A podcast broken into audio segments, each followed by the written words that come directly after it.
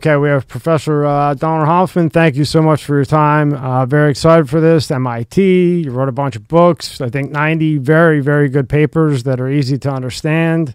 Uh, cognitive science, and of course the how how do you say this easy? The uh, I, I always relate what you do to if we were all born with meta glasses on, if we we were all born with lenses from the metaverse, but way more advanced, nobody would know that we're all in a metaverse that doesn't really exist. So that's how I try to explain it. But you know, thank you for your time, and uh, I just ruined what you created, which was interface theory, which is is really awesome. Well, thank you for having me, Tommy. It's a great pleasure, and and I think your your initial idea that you started off with here is great. I actually agree. If I think that the ideas that I'm talking about may seem strange to many people, but in a few years, when people have spent a lot of time in the metaverse, it's going to be like, so what? Of course. So I, I think that uh, the technology will just turn what seems crazy into that's obvious. And then, uh, as we get into it, just to to lay a base. So the way I look at the interface that you uh, research, I believe you've proven it, is so when I'm born, when I had my daughter, she sees light. Light's what we see. So I say my daughter's name's Giabella. Giabella, that's the sun. That's the moon. My dad said, that's the sun. That's the moon.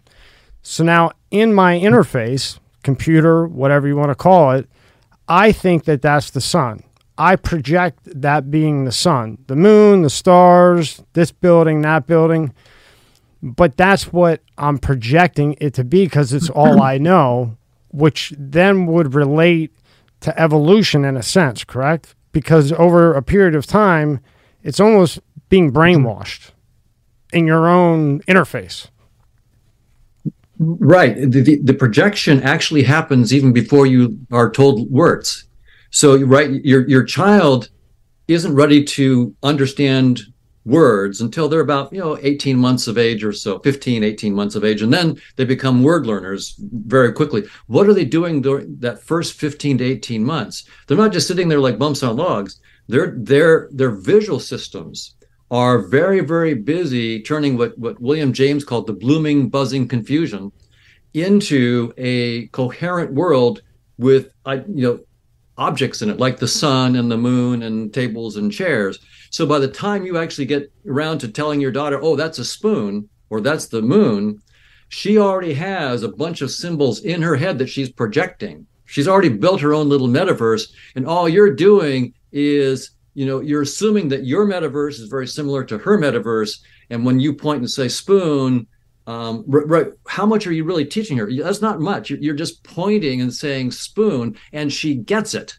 Now that's close to a miracle right unless there's some really interesting correspondence between your visual world and her visual world and so so the projection happened even before language happened and language is sort of a simple add-on but but the interesting thing about language is that many spiritual traditions will tell us is that once you have a word, right? So there's the moon. You tend to just stick with the word and not just and not be open to the mystery of the moon. You, it's easy to slip into well I, I know what it is. Well no you just have a little label for something that's completely beyond uh, your imagination in terms of its complexity.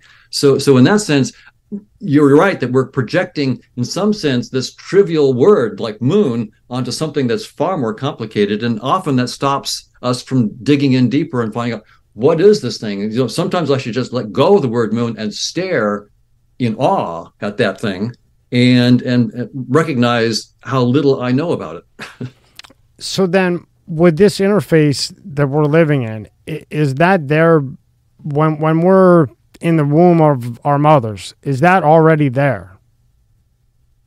Well, uh, from an, a biological and evolutionary point of view, what, what we would say is that the um, the genetic program is already there and it's unfolding such that your your nervous system will evolve in the womb and then you know once you start getting stimulation outside of the womb when you after you're born it will evolve to have a set of visual objects that's very similar to most other people, not exactly the same. I mean, there are little variations, and some of us, for example, are um, have certain strengths and weaknesses. Some of us are born less able to recognize faces, for example. Some people are born with what we call prosopagnosia or or various levels of prosopagnosia. So so there's a lot of variation, but but there's enough and, and for example in color, right? Some men are red green colorblind. Right. Right. So there there are all these there are these variations, but there's enough in common that we can talk to each other, whereas I can't really talk to my cat. Right. I can't, you know, talk about the moon to my cat. There's there's just not enough in common there. I think Brad Pitt has that. Brad Pitt has where he can't recognize faces. He has a tough time yes. recognizing. Is, is, that? I think that's correct. Yeah, prosop- I, am not sure about Brad, but but prosopagnosia is not unusual. now, and another easy way I, I, like to start off with this when I try to explain it. um, I don't know if it was on Lex I saw it or in one of your books, which we're, we're going to get to. Uh, if you take a cube, which I'm very jealous of people that could draw it, and then actually, when I was in high school, that used to piss me off because it I can't draw a cube that looks like it's coming out, a three dimensional cube. I draw it on the paper sometimes. yeah, I know. Okay, good, good for you. now, uh, Professor, when when you draw that cube, and I think that's a great example, it looks to us like it's coming out of the paper. That's what we project, but it's flat on the paper. That's right. So if you take that alone, and then you look at a building, you look at anything, you look at a cup, a drink, just based on that cube that you drew on that paper that looks to me like it's coming out can relate to the entire interface that you're basically that you're saying exists am i right Th- that's right if you think about it uh, the your eye is like a camera and the back of your eye is has something called the retina, which is about 120 million photoreceptors. It's like a 120 megapixel camera, and it's only two dimensional. It's, it's not exactly flat; it is slightly curved, but it's only two dimensional. So you get a two dimensional image to your right eye and a two dimensional image to your left eye. Whenever you see depth, anytime in the when you're driving your car on the freeway, when you see depth, you're hallucinating the depth. The image at your eye is flat. It's two dimensional so it's up to you to create the three dimensions. And there are people who can't do it. I mean so there are some people who have trouble either with stereo vision or, or motion depth for motion perception so it, it's a, a, real accomplishment on your part. So so it's, it's it's stunning to know that the volume that you see in the room around you right now is entirely hallucinated by you.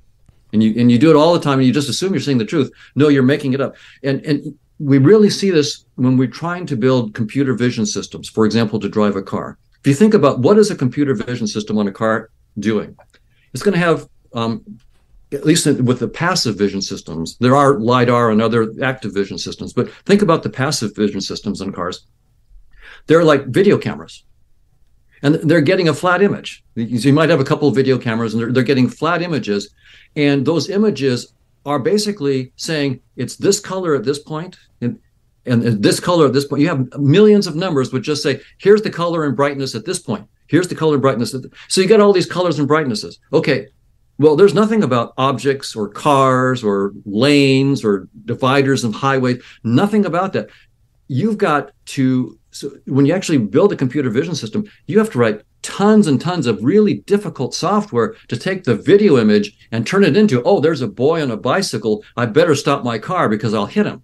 So that's an incredible, you know, construction on your part. And so when we actually do computer vision systems, all of a sudden you, it, it, becomes real. This isn't just sort of philosophy. If you want a computer vision system that works, you've got to realize that you're constructing all the depth and all the objects and all the motion, everything, you're constructing it all. It's not given. And uh, can you pull up tab two and uh, go through Professor's uh, books because they're all they're all so good and they're not hard to read. I, I, thought at first they would be hard to read. That's why I was watching a lot, but they're not hard to read. So oh, that's great. And and to be able to explain something like this and be able to read it is is pretty uh it's pretty good. So with the car thing, so you know like they they always talk about the self driving cars. Uh, tab two, yep. three and four. Yep. Uh, with the self driving cars, the only way that that would work without catastrophe would be as if the entire every single car was a self-driving car basically talk to each other use that interface because then it could predict what car a b c is going to do because they're all one, which is when we get to things with the universe as one, it's very similar. Well, I, I would say that that that would be a, probably an important step forward for us to, when we're trying to get self-driving cars. Probably having them all communicate with each other would would be the safest thing to do. Right, right. When people are driving right now, right, we don't communicate with each other. It's each of us isolated, looking at all the others around us. We're, we're smart enough that that works most of the time, but we have accidents every day. So we're not smart enough to avoid all accidents. And and I think self-driving cars will get to the point where even without this connection between all the cars, they'll individually be smart enough to actually outperform humans. But but I I think that um, en route to that, it would be perhaps wise to have cars uh, having like a, a, network among them so that that you in some sense know all the positions and and you mi- mitigate the possibility of, of accidents and so forth absolutely and uh, talk a little bit about this book here because I, I, I think this is this is my, my, my favorite one. How we create yes. what we see. You know, you know, summarize that a little bit in your words, which are much better than mine. yeah, well, I let's face it. After a night with drinks, I don't bounce back the next day like I used to. I have to make a choice either a great night or a great next day. That is until I found ZBiotics. We all have busy lives these days and can't afford to waste a day stuck on the couch because of a few drinks the night before. ZBiotics is the answer we've all been looking for. ZBiotics pre alcohol probiotic is the first genetically engineered probiotic. It was invented by PhD scientists to tackle rough mornings after drinking. Here's how it works when you drink, alcohol gets converted into a toxic byproduct in the gut. It's this byproduct, not dehydration, that's to blame for your rough next day. ZBiotics produces an enzyme to break this byproduct down. It's designed to work like your liver, but in your gut, where you need it most. Just remember to drink ZBiotics before drinking alcohol, drink responsibly, and get a good night's sleep to feel your best tomorrow. Order ZBiotics now for your summertime barbecue, weddings, vacations, you name it.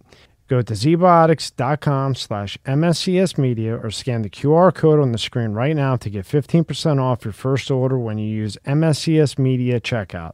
You can also sign up for a subscription using my code, so you can stay prepared no matter the time or occasion. ZBiotics is backed with a 100% money back guarantee, so if you're ever unsatisfied for any reason, they'll refund your money, no questions asked. Remember, Head to zbiotics.com slash mscsmedia. Use the code mscsmedia checkout for 15% off. Thank you, ZBiotics, for sponsoring this episode. Growing up, cereal was one of the best parts of being a kid, but as I got older, started working out, I had to watch out for sugar and empty carbs. Magic Spoon has the amazing flavors you'll love, but high protein and less sugar. The variety pack, four flavors cocoa, fruity, frosted, and peanut butter. This pack has 0 grams of sugar, 13 to 14 grams of protein, and 4 to 5 net grams of carbs. Only 140 calories per serving. It's high protein, 0 grams of sugar, keto friendly, gluten free, grain free, and soy free. The fruity one, I'm done for. I can eat the whole box, no problem. Go to magicspoon.com slash MSCS to grab a variety pack and try it today. And be sure to use promo code MSCS at checkout to save $5 off your order. And Magic Spoon is so confident in their product, it's backed with a 100% guarantee. So if you don't like it for any reason, they'll refund your money, no questions asked. That says something. Remember, get your next delicious bowl of high-protein cereal at magicspoon.com slash MSCS and use the code MSCS to save $5 off. Thank you, Magic Spoon, for sponsoring this episode. I wrote that book because I realized uh, this is, came out in 1998, and I wrote it because I, I realized that in the field of vision science, everybody understood that that vision is not just seeing what's there. Vision is a construction process. You you see the moon? Well, that's because you're creating the moon visually. You're you're you're carving your visual world and, and making a moon there you see a cat, that's because you're creating the cat. You're creating its shape, the motion, the texture of the fur. You're, you're creating all of that. So everybody who was actually working in computer vision and building computer vision systems knew this. I mean, because if you just put a camera out there, it doesn't see anything. It, it just gets colors. It doesn't see objects and, and textures and so forth. So you have to do all that work. But I realized that everybody who's doing the research understands this, and nobody, just my casual friends, had no idea, and, and they couldn't believe it. So I realized, okay, this this, this is an important point, and it's most people find it extremely difficult. Can I make this idea simple enough that everybody can get what's happening, the revolution that's happening that's going to make self driving cars possible? So that's why I wrote this book. Here's roughly how vision works. This is the the computation that's going on in your brain. You have billions of neurons that are doing this. Why all those neurons? Well, it's not easy what you're doing. What you're doing is is not trivial. You're constructing your worlds and on the fly. And so in visual intelligence, I, I, I don't just talk about it. I show you images, lots of images where you can see yourself, you catch yourself in the process of making stuff up. So that's why I wanted to show you're, you're making this all up, but you're making it up in a very useful way. And so that's what the book is about. And is not that amazing? 1998, yeah. right? And and yes, and, yes. and and now it it comes to life more because I, I guess because people you kind of can't deny it at some point if if you really get into it or people got over their ego a little bit. I guess I just got a quick question. I'm I'm I'm picking up here now. I'm, start, I'm, starting, I'm starting to understand a little bit. Okay, so if I have this water bottle right now in front of me, right here it is, and I chuck it at Tommy. Okay, I throw it across the room and I hit him in the head with it. He feels he gets hit though, right? He you get hit with this so how does this how because my perce- because that's my perception. That's what I'm seeing. You're throwing it at me. I think you're throwing it at me. I think, Professor, this is good because then then you can correct us to the two peanuts over here. So you throw it at me, right? It hits me. Boom. Ow. My my my computer says, "Oh, you hit me, out," and that's how I perceive it. Now, can you correct well, us on that one? that, that, that's right. And but I'll I'll give you a, a metaphor that that may help because a lot of people th- this might sound like a lot of philosophy and we could just be making this stuff up and so forth. But here's a metaphor that may help you understand what we're saying. Suppose you're you're playing Grand Theft Auto, okay. virtual reality, and you have a headset on and you're immersed, and you see um, in front of you you see a green Porsche you're trying to catch up to them but but someone else who's playing notices that there is a a red Ferrari behind you, but I don't see it. I, I don't see the red Ferrari, and the red Ferrari comes up and smashes me from behind. Well, so all of a sudden my car starts spinning and so forth. Well, what's going on there? I didn't see the red Ferrari, and it didn't exist for me. And of course, there's no red Ferrari in the supercomputer, right? There's some supercomputer that's actually running the Grand Theft Auto software. So what's going on is the red Ferrari only exists when someone looks and renders it, right? When you turn your headset and see it, then there's a red Ferrari. But there's no red Ferrari in the computer. The supercomputer has no if you look inside there, there's no red Ferraris. There's there's software and there's voltages and there's other stuff. So that's what I'm saying. There is a reality outside of us. And it will affect you even if you don't perceive it. But what you perceive is entirely your construction. Like when I see the red Ferrari, I create the red Ferrari in Grand, in Grand Theft Auto. And it doesn't exist until I perceive it. A lot of people say to me, Yeah, Don, well, you, you think we're making this all stuff up, but if you get hit from behind by a car and you didn't see it, it'll still kill you. Well, yeah, but that doesn't mean the car existed. It means there's some reality, but we only interpret that reality as a car. That's not the nature of the reality. It's far more complicated than that. Uh, yeah, that may I, I get that. Go to the uh, next book. Hold on one second. It's right next slide. Yeah. now, uh, the formal theory of perception. Uh, Professor, could you elaborate on this too? It's just amazing. Ninety-eight fourteen, and now yeah. now it's like modern as can be. Yeah. Now this is not an easy book. This is 300 pages of mathematics. So so oh, this is um, um, this came out in 1989. Holy shit. so shit. this is yeah, this this is this is published. Um, so Bruce Bennett is the first author. He was uh, an algebraic geometer, a professor of mathematics, algebraic geometry, and Chetan Prakash is a mathematical physicist. Um, and I'm fl- I'm a flunky. I, I was the uh, flunky in the group. Um, I, I, was the vision scientist, and and what we were doing was giving a theory back then in which consciousness is fundamental. We were trying to show that you could get a mathematical model in which consciousness is fundamental and gives rise to space and time. So that space and time are not the fundamental reality. They're just our headset. They're just a, a user interface. Uh, and that consciousness is the is the fundamental thing. And and I'm still working. Um, i am working right now on theories of consciousness that are our um, offspring of of the mathematics in in that book. So what I what I wondered was, you know, it, could be a little bit off. So they say we only use ten percent of our brain. Would it be possible that that other 90% is being used to create this interface? Because what else in the body doesn't get used? Most things in the body, there's a purpose, there's a reason. Why would we only use 10% of our brain or, or whatever it may be? What, the other 90% is just hanging out? Well, that's a great question because uh, it, it, lots of people think that they think that we we're only using a small fraction of our brain, and and the, the actual that actual question, which is was a quite popular question, actually misunderstands how the brain works. Right? When you think about how the brain works, it's really important not only what is active but what's not active. Like in a computer system, if you think about it, when you're computing something, you don't want all the registers to be active at once. That that would you, that would just be chaos. What you want is very selective parts at different times doing their little thing. If everything's active at once, then the whole thing falls apart. So you can see that even if you find that certain, when I do like an EEG, elect, you know, electroencephalogram of someone's brain to see the brain waves and so forth, you'll you'll find that you you don't want overactivity. You'll you'll end up having you know convulsions. you'll you'll you'll pass out.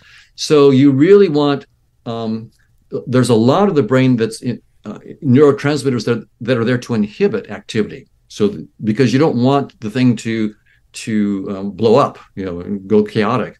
So so really the thing the way to think about it, but the second part of your question is, is spot on. There's a lot going on in the brain that we're that you're not aware of, and it's doing tons and tons of stuff that you just take for granted that's incredibly sophisticated.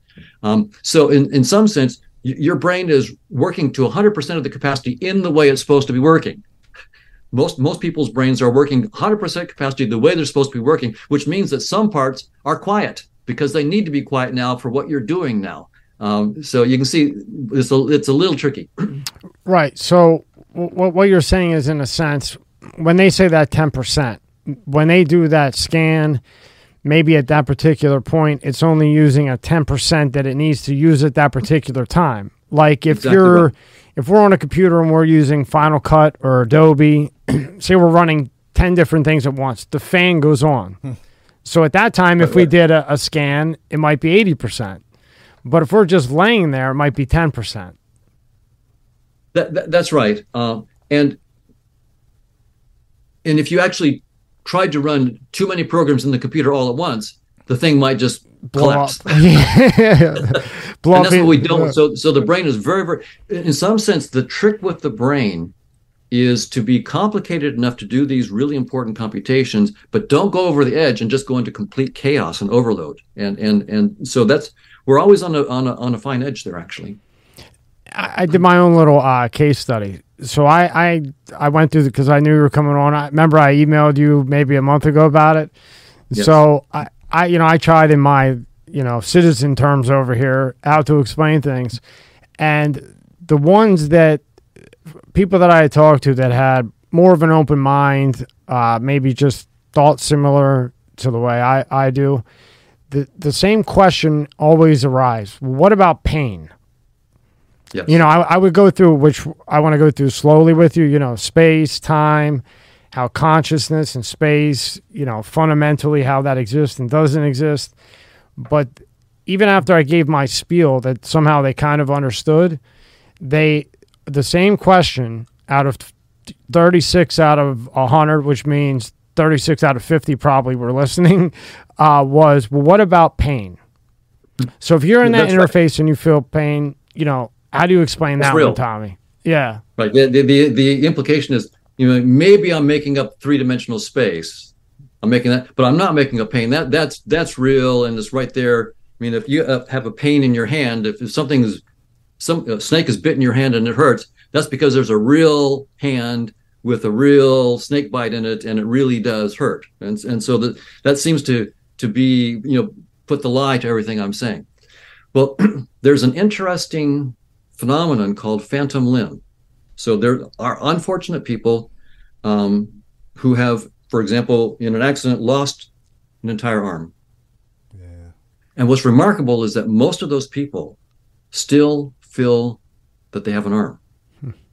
They, they, it's called a phantom limb. So they will tell you that, yeah, I, I feel, I feel like I have uh, an arm. And one of the most terrible things that these people suffer is phantom limb pain.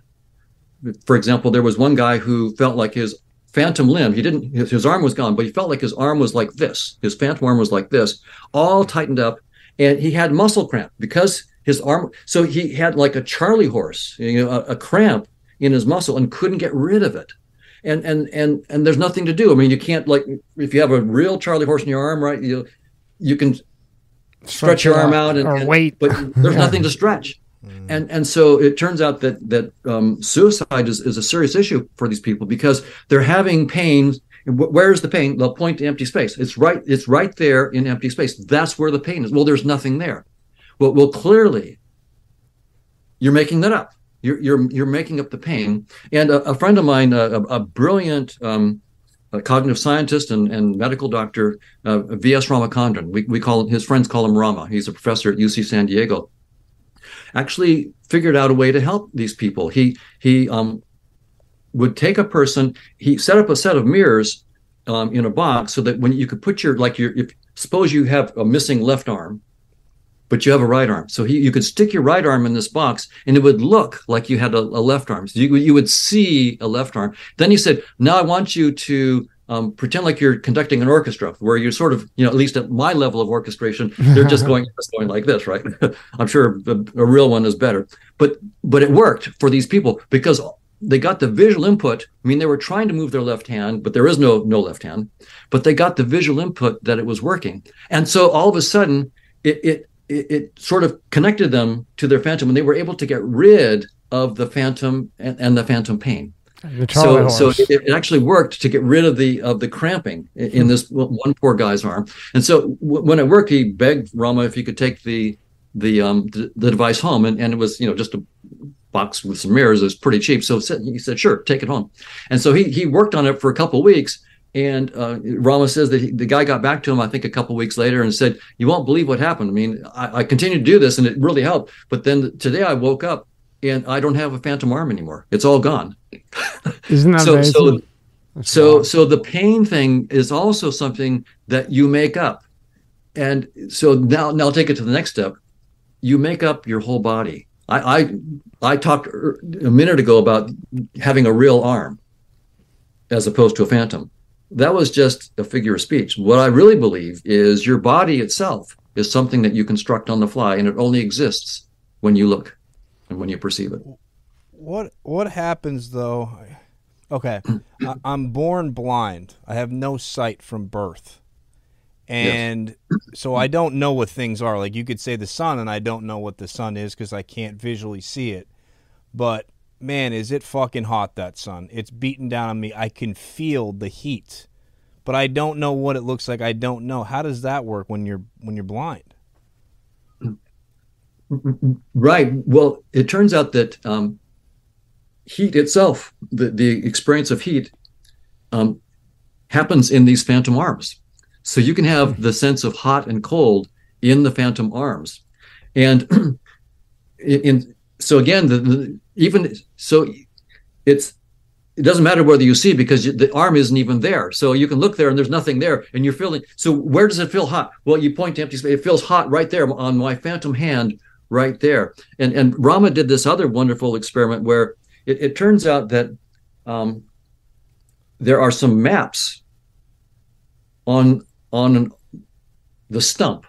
It turns out you can stimulate certain parts of the stump in, in many people, uh, and also on their face, and you will get um, a feeling of sensation in empty space on the phantom arm. And so what Rama did was he he found a map on the face and a map on the, on the stump of the arm, and and he found a place where it was like it, it was your your middle finger. And so then he said, okay, I'll make the middle finger cold on the face and I'll make it hot on the arm. And what, what will the person feel? And what the person feels is they say, "Oh, it feels cold. Oh, now it feels hot," and it would flip back and forth, like like the the cube that you saw. Sometimes you see it one way, then it flips and goes the other way. Mm-hmm. So with with the with the hot and cold, it, it'll go hot and then it'll flip to cold. So so once again, you see that we're making up even the experience of hot and cold, of heat. I was just going to say, and to make clear, we're talking about a middle finger that doesn't exist. It's gone. Exactly. And exactly. like, you know, it's hard because you're not here, which too bad you're not flown in here. It'd be a lot easier to do this. But, you know, my, my arm's here and it's cut off. Let's just say it got chopped off. Some girl that hates me. And now I have no arm. but you pinch here and I can feel it on a finger I don't have just to make it very simple and clear. Right. Which then goes back to where we started of this interface. Exactly right. That you're you're creating all this stuff on the fly as, as you need. Uh, one fun example of this, again, I think that Rama um, has is that he was using a Q-tip with a little bit of water to you know experience the hot and cold. So he touched the the map on the face, and he wanted to see what does it feel like on your arm, and and so and he, so he touched and, and he was getting the map of, of, okay, this part corresponds to the thumb, that part corresponds to the middle finger, that's the forearm, and so forth. So he's getting a map. But at one point, he put some uh, Q-tip with like cold water on it, and, and the water started dripping down the face. And the guy said, "Oh, I can feel the water and, and he said he just pointing there it goes through empty space. It's dripping down my phantom arm. And and so once again you're you're you're making all this stuff up. You're you're you're but it's not just when the arm is cut off. Even when you have quote unquote a real arm what you're doing is you're making it all up on the fly. You have a hand when you look and when you don't look you don't have a hand. And when we say empty space we're meaning something that isn't there. And i, I just say this because right. my people that watch are from 18, you know, the gender thing is from 18 to 60. So when we say empty space, it's not there. That's it's what we're there. referring to, right? exactly right. If you look there, there's nothing there. The person is pointing to nothing and saying, that's where I feel it on my hand. Or right there is where I have a cramp. And it's so bad that I'm feeling like committing suicide and there's nothing there. They're pointing to nothing. And that's what's hurting them. So then the next thing that that is always a popular thing, and I thought deja vu, and I, have heard you speak many times on that. I think you did it at a TED talk. You even brought it up. I could be wrong.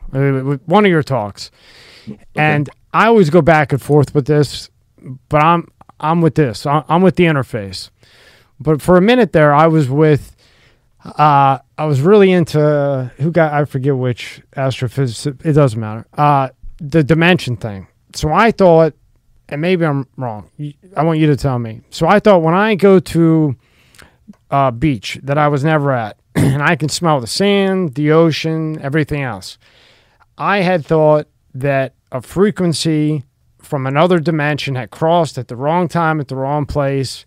And that's why I thought I was there. That's why I could smell what I could smell. Uh, another example is I'm thinking of Rob, and then Rob calls me.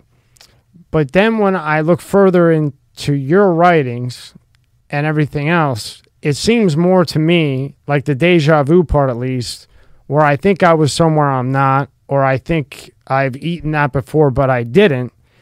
It goes back to the interface like a computer where it's just a glitch. Like when they put out betas, you know, beta one, two, three, four, there's always glitches. So the brain would be no different in that aspect. So when I have deja vu, the brain's just making me think I was there because it's just a, a wire crossed.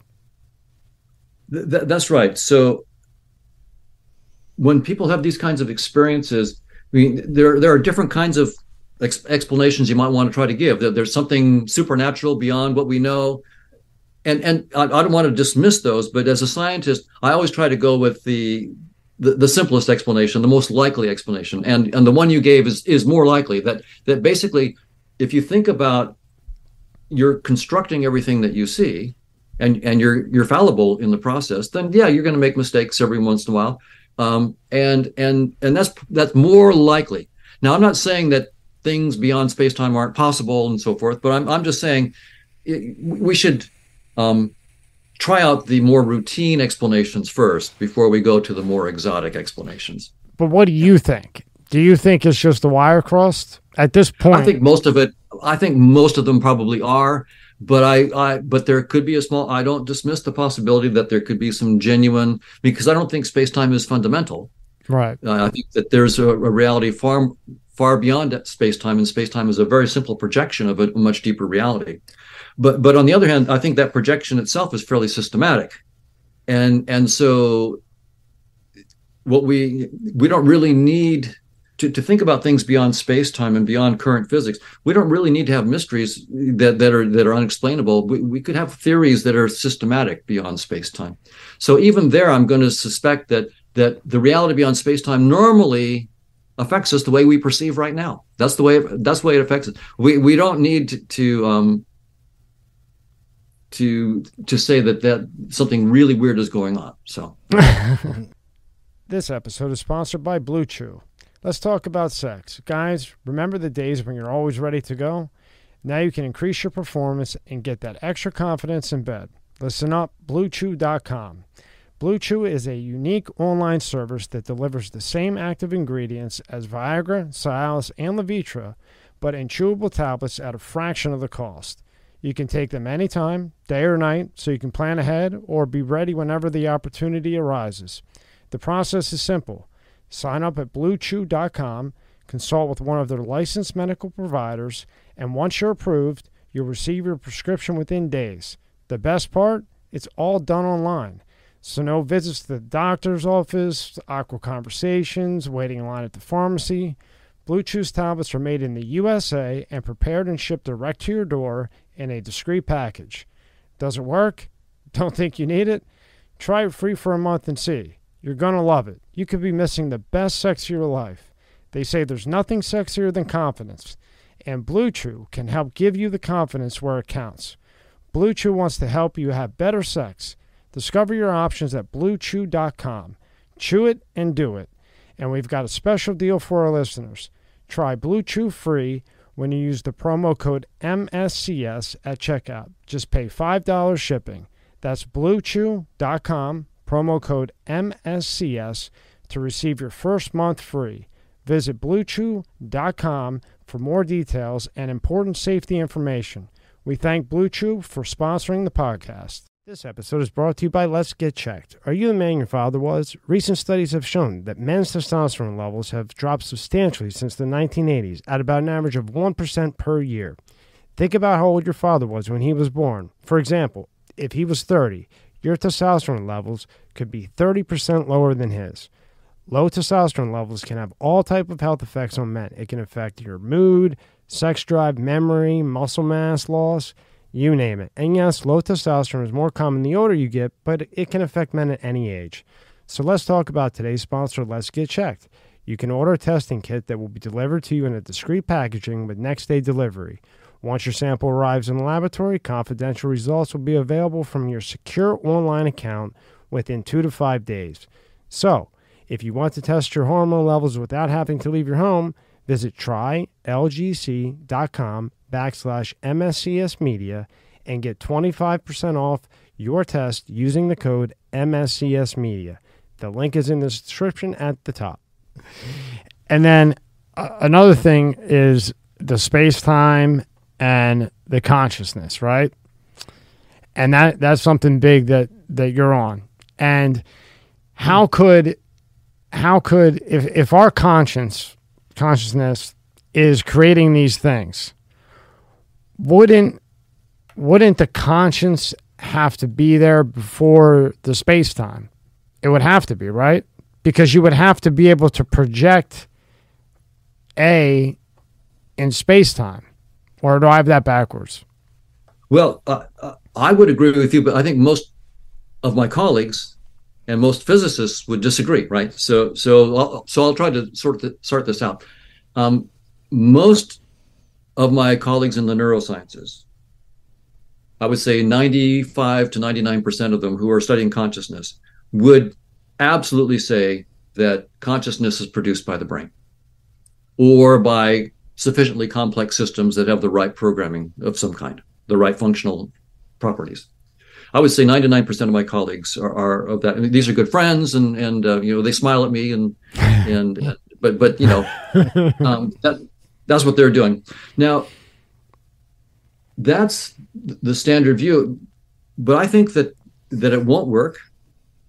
Um, and it hasn't worked so far. So one of the things that w- when I'm at conferences, I and I'm with these my friends uh, on stage, uh, and they have theories like, for example, uh, Stuart Hameroff and R- Roger Penrose have the theory that the neuronal microtubules have these spe- special quantum states, and if you have the right orchestrated collapse of these quantum states of neuronal microtubules, um, that somehow gives rise to conscious experience. And so, you know, I I'll say to Stuart, I have on stage. So, Stuart, great, give me one. So, what is the orchestrated collapse of my quantum states of neuronal microtubules that must be the taste of chocolate, or that must be the smell of vanilla, or whatever it might be? Whatever you want. Can you give me one? I just want one example where you say that orchestrated collapse must be that experience. And they can't give a single one. And you can do that for every single person, every single theory, and say, Okay, integrated information theory. Okay, great. What Q shape, what integrated information pattern must be again, you know, the smell of of the, of violet perfume or whatever, and they can't give you a single one, not one. And professor, so not, not to interrupt you, zero. not to interrupt you, but could you, exp- uh, like I know from reading, but I won't say it right. Can you explain that again? How they can't prove that in a simple way, the simplest way possible? Well, well, when I just ask them, they they'll say, okay, here's this mathematics. Mm-hmm. I like the orchestrated collapse. This is what causes consciousness, or integrated information. This pattern of this is what causes consciousness. I say, oh, really? That's your theory? Okay, interesting. So, well, give me one. So, so what is the pattern that must be, you know, uh, the taste of a taco, or or you know, hot yeah. sauce or salt? Just get. I mean, I mean, we're we're doing science here. You're trying to explain stuff. What can you explain? It turns out no specific conscious experience at all. They cannot explain one specific conscious experience. And, and this has led Steven Pinker, um, who's a, mm-hmm. a, a, brilliant cognitive scientist and linguist, and um, and he, he has a book called Enlightenment Now. It came out, I think, 2018. And in that book, he, he, he notes what I've just said, that, that they're not getting any specific conscious experiences. And he says, we may just have to stipulate it. The, you know, the, the step where we go from here's this pattern of brain activity to here's the conscious experience, we may just have to stipulate that. And you know, hats off to Pinker. He, I mean, he he he's facing the fact that we've utterly failed to go from one and have it explain the other. And so, so my attitude is um, the reason they're failing is that it's false. Brains do not create our experiences. In fact, our experiences create space and time and things that we call call brains. And ultimately, my my colleagues will, will have to change how they're doing their study of consciousness and, and take consciousness as more fundamental than space time. Now, in, in that sense, what you were saying in your question makes a lot of sense. Think about again the metaverse and and you putting on a headset and being immersed again in Grand Theft Auto. Well, you, you have an avatar in Grand Theft Auto, right? You can see your avatar, you can see your hands on the steering wheel and so forth, and others can see your. Are you your avatar? No.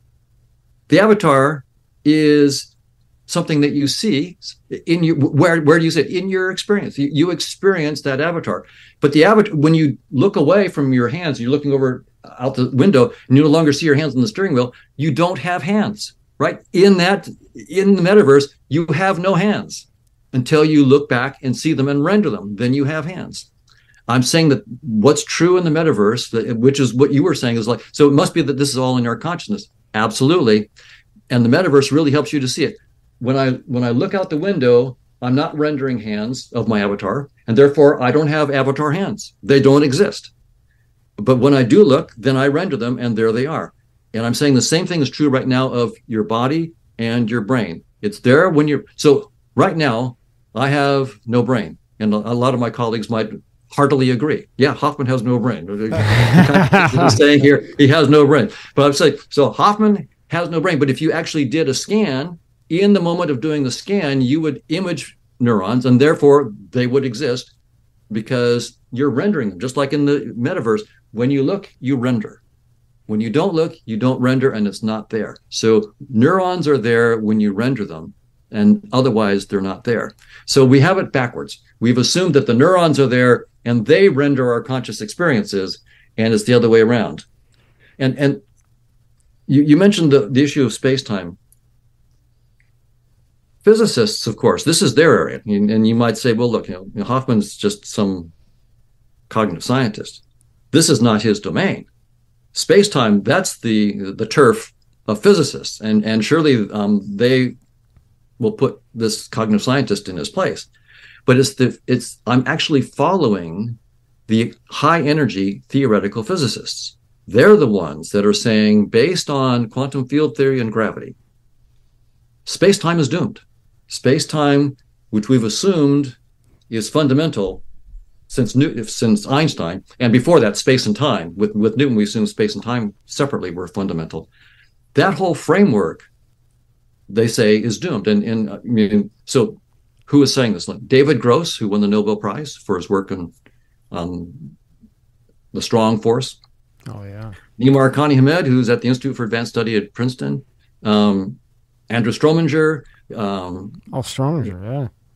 Strominger, yeah, yeah, brilliant. Yeah, yeah. So, and uh, there's several others. Um, uh, Ed Witten has said this and uh, Nathan Seiberg.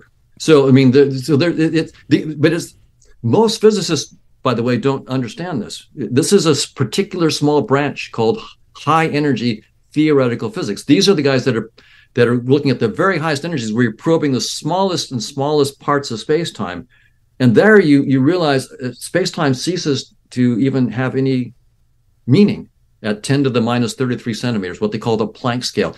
Space time actually has no operational meaning. And so this is the small branch of physics, high energy theoretical physics, where you're, you're, you're faced every day with this limit of space time and you realize, oh, this space time, which we have always assumed is the fundamental reality, is just a construct. It's just a, perceptual and, in this case, theoretical construct.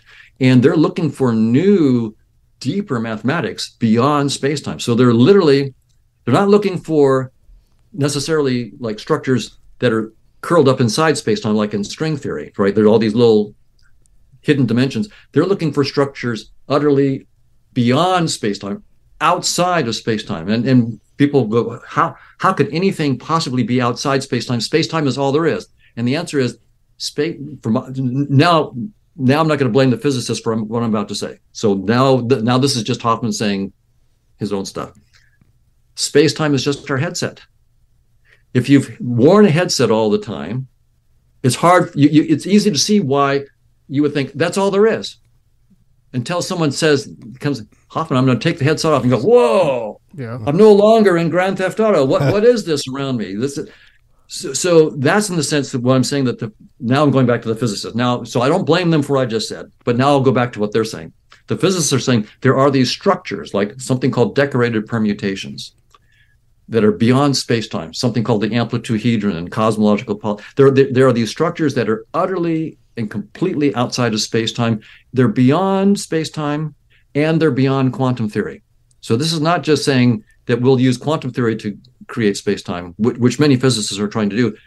They're saying the whole ball of wax, space-time and quantum theory, emerges from something entirely outside of it, deeper, and there are there is no quantum theory. There are, there are no what they call Hilbert spaces there, so you can't have any quantum quantum theory there. I, th- I so think you're starting to get to Michi. I think I think you're starting to get to Michi. You know, Cuckoo, I can never say his last name right. Cuckoo. Yeah. You know, I I call him Cuckoo and he laughs at me. Yeah, it's I don't know how to say it. Michio. Oh, oh, um, Michio. Oh, yeah, yeah, right, string right, theory. Right, yeah, yeah, yeah. The, he, the, very famous physicist, right? Yeah, he he goes like this when I call him when I say his name wrong. But I think you're getting to him. I think you're getting to him a little bit with the string theory yeah, I, I, I, suspect that he would um, disagree with me quite a bit. I mean, he, he, I think he likes the string theory, right? Breaking a tiny, tiny bit. Yeah, well, he loves the, the string theory. Yeah, and you know, it's sad because not just him, and you know, he's a great guy, and the rest of them, but it's almost like some of these physicists, not all, and for whatever reason, they write down something or they come up with something or they combine something together, they put it on paper, and, and this is it. Mm-hmm. Period. We're not changing it. This is it. Even if you come, even if whoever walks in the door and says, no, it's wrong. No, this is right. And when you have that, it, it's tough to progress. Right. And, and I think that the, if you, a, a physicist is in this interesting position.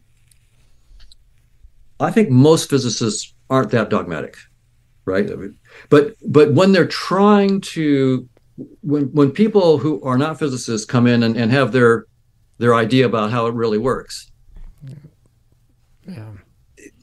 It's, it's, it's again like someone with a pair of binoculars trying to to you know to tell someone with the James Webb telescope what's what the, what's really out there. It, you might be smarter than all the the professionals. You may be more but you you don't have a chance. If you if you don't know all this you just don't have a chance to, so so most physicists i would say understand and, and, are very explicit that what we call the standard model of physics it, first it's a brilliant accomplishment. And it's it's it's been thousands and thousands of researchers untold hours of experiment and theory the most brilliant minds working on it. It's it's an incredible accomplishment.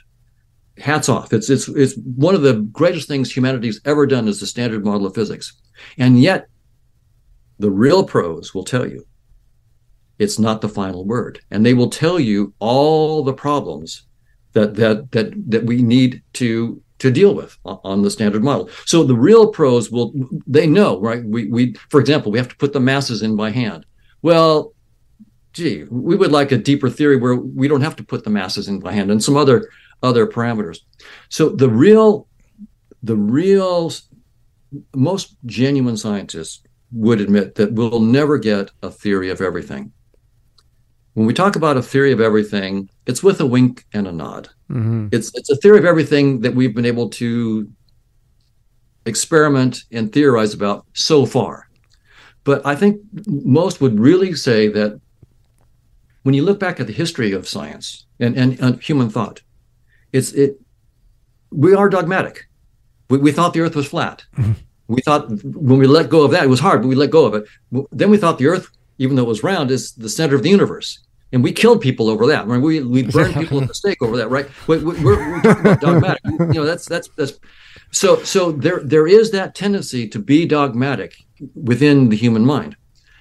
The thing about science and mathematics is a good scientific theory is is great simply because partly because the mathematics tells you the limits of your theory like einstein's mathematics mm-hmm. relativity theory yeah. together with quantum field theory which are based they're both based on space-time both assume space-time is the fundamental starting point base yeah. and then they come back and the mathematics tells you that foundation breaks, is no longer functional. Not no handbrake. 10 to the minus 33 centimeters, 10 to the minus 43 seconds, it's all over for space-time. There's no functional meaning to it. Time to look for a deeper framework. Now, that is the antidote to dogmatism. So, the best scientists understand that what we have is the best theory of everything we know so far. So that's our, our theory of everything is the theory of everything that we know so far. But of course, the next generation, um, we don't want to look like fools to the next generation. Yeah. they thought they knew it all. Those stupid dudes back in 2023, they thought they no. In 1890, there were some physicists who were telling bright students not to go into physics because it was they thought it was pretty much done. Well, we look back and we realize that in some sense, the biggest discoveries hadn't been made. We didn't know about relativity theory, special and general relativity. We didn't know about quantum theory. They only knew Newton. So we look back and we, re- we realize how, how could they possibly have been so dumb? Well, we don't want to make the same mistake. So our standard model of quantum, you know, of, of, of physics, standard model of physics, string theory, whatever we have right now, is just our best theory that we have so far.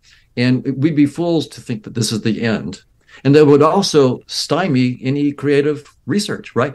We should assume that we've missed big stuff. We should just assume that we've and be looking for it And the best scientists, of course, you, usually what happens though is, is I think it was Max Planck who said, science progresses one funeral at a time. one guy gets right? out so, of the way. so what happens is that the, the old guys keep their, you know, keep their theories until they die. And yep. it's the next generation. But so so science as a social institution is not dogmatic, but the old guys die with their theories. yes, they do. And and that's with everything too. yeah. But you know, without Einstein, you wouldn't be if if you didn't have that work, you wouldn't be able to take it and prove it right or wrong. You know, you know what I mean? So I mean it's other way. But what always catches me is, is when they say or like like you say a lot, is that space time was prior to consciousness. And I just like to lay the base simple. You have to have consciousness to create the space time. Because with the consciousness is what's creating the space time in this interface. So with that, sentence right there, it's dead.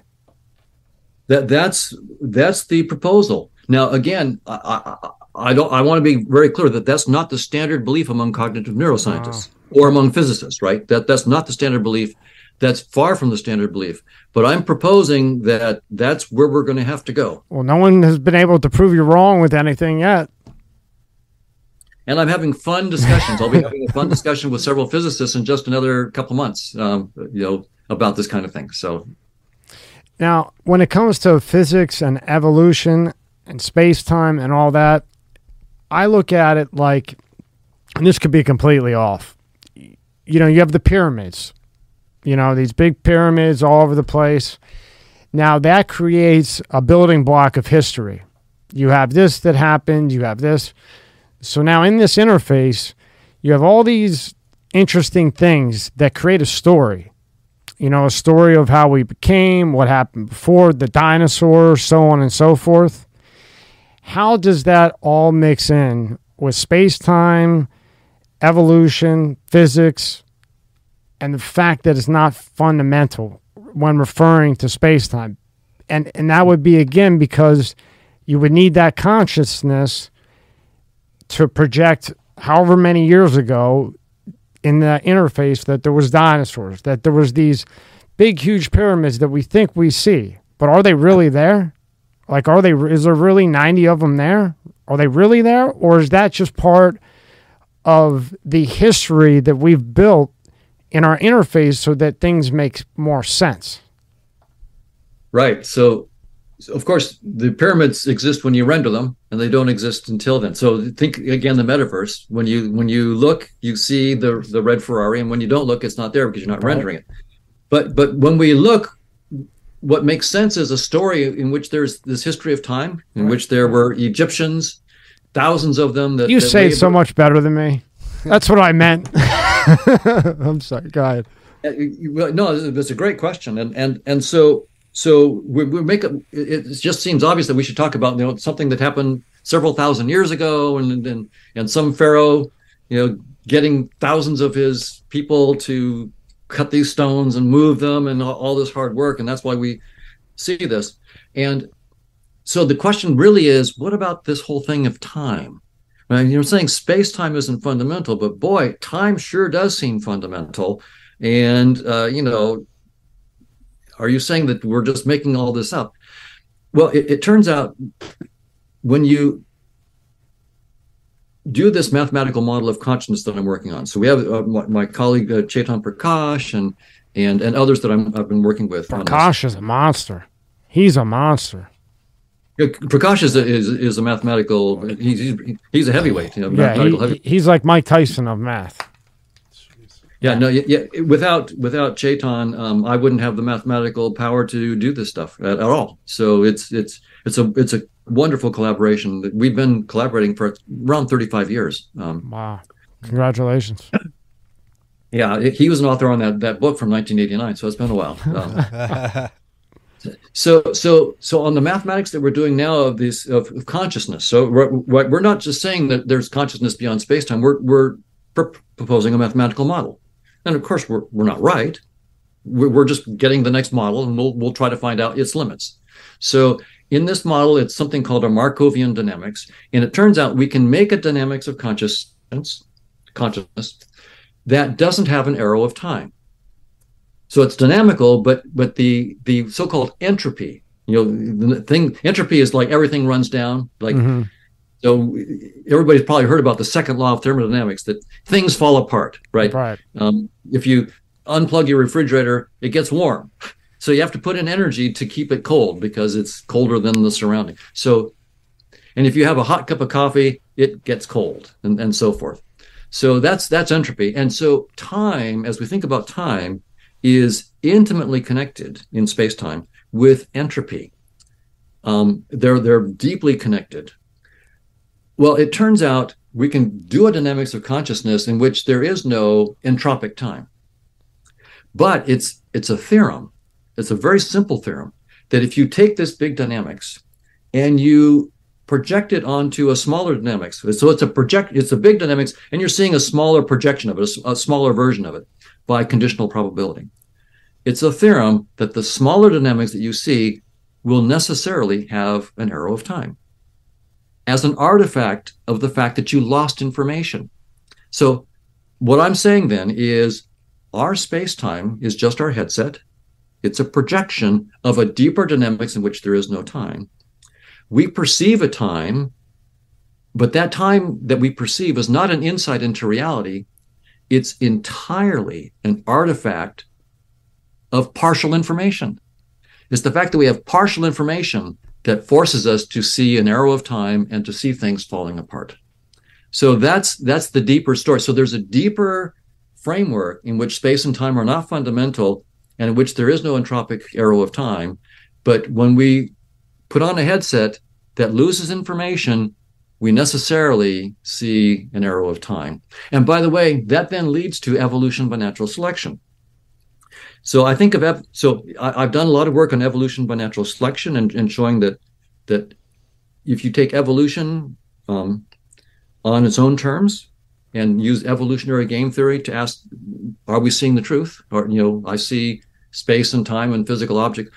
What's the probability on evolutionary grounds that we would evolve to to see the truth or some aspects of the truth? Isn't that game theory a headache for you? That's got to be a headache because there's so many different. I mean, just from my perspective and the studies I've done, there's ten thousand different ways you could describe game theory you know and a funny thing is metaverse actually put that in their policy there there's a there's a paragraph about uh, game theory I, I, couldn't wait to tell you that yeah. they really did yeah yeah, very, very interesting. Well, well yeah, game theory is a very serious branch of mathematics. You know, it's not all fun and games. it's, yeah. it's, it's, it's, it's tough, tough mathematics. John Maynard Smith in the 1970s was the mathematician who, who basically used the mathematics of game theory and Darwin's ideas to create what we call evolutionary game theory.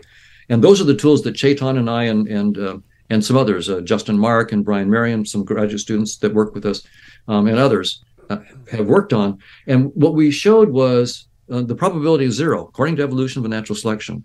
The probability is zero, precisely zero, that any organism has ever had any sensory system, vision, touch, taste, or smell, that has ever given them any hint of the true nature of objective reality. Probability is zero, according to evolution by natural selection. And real quick, explain uh, game theory one more time. Just explain that one more time so everybody listening can uh, or watching can understand. right. So Thank so you.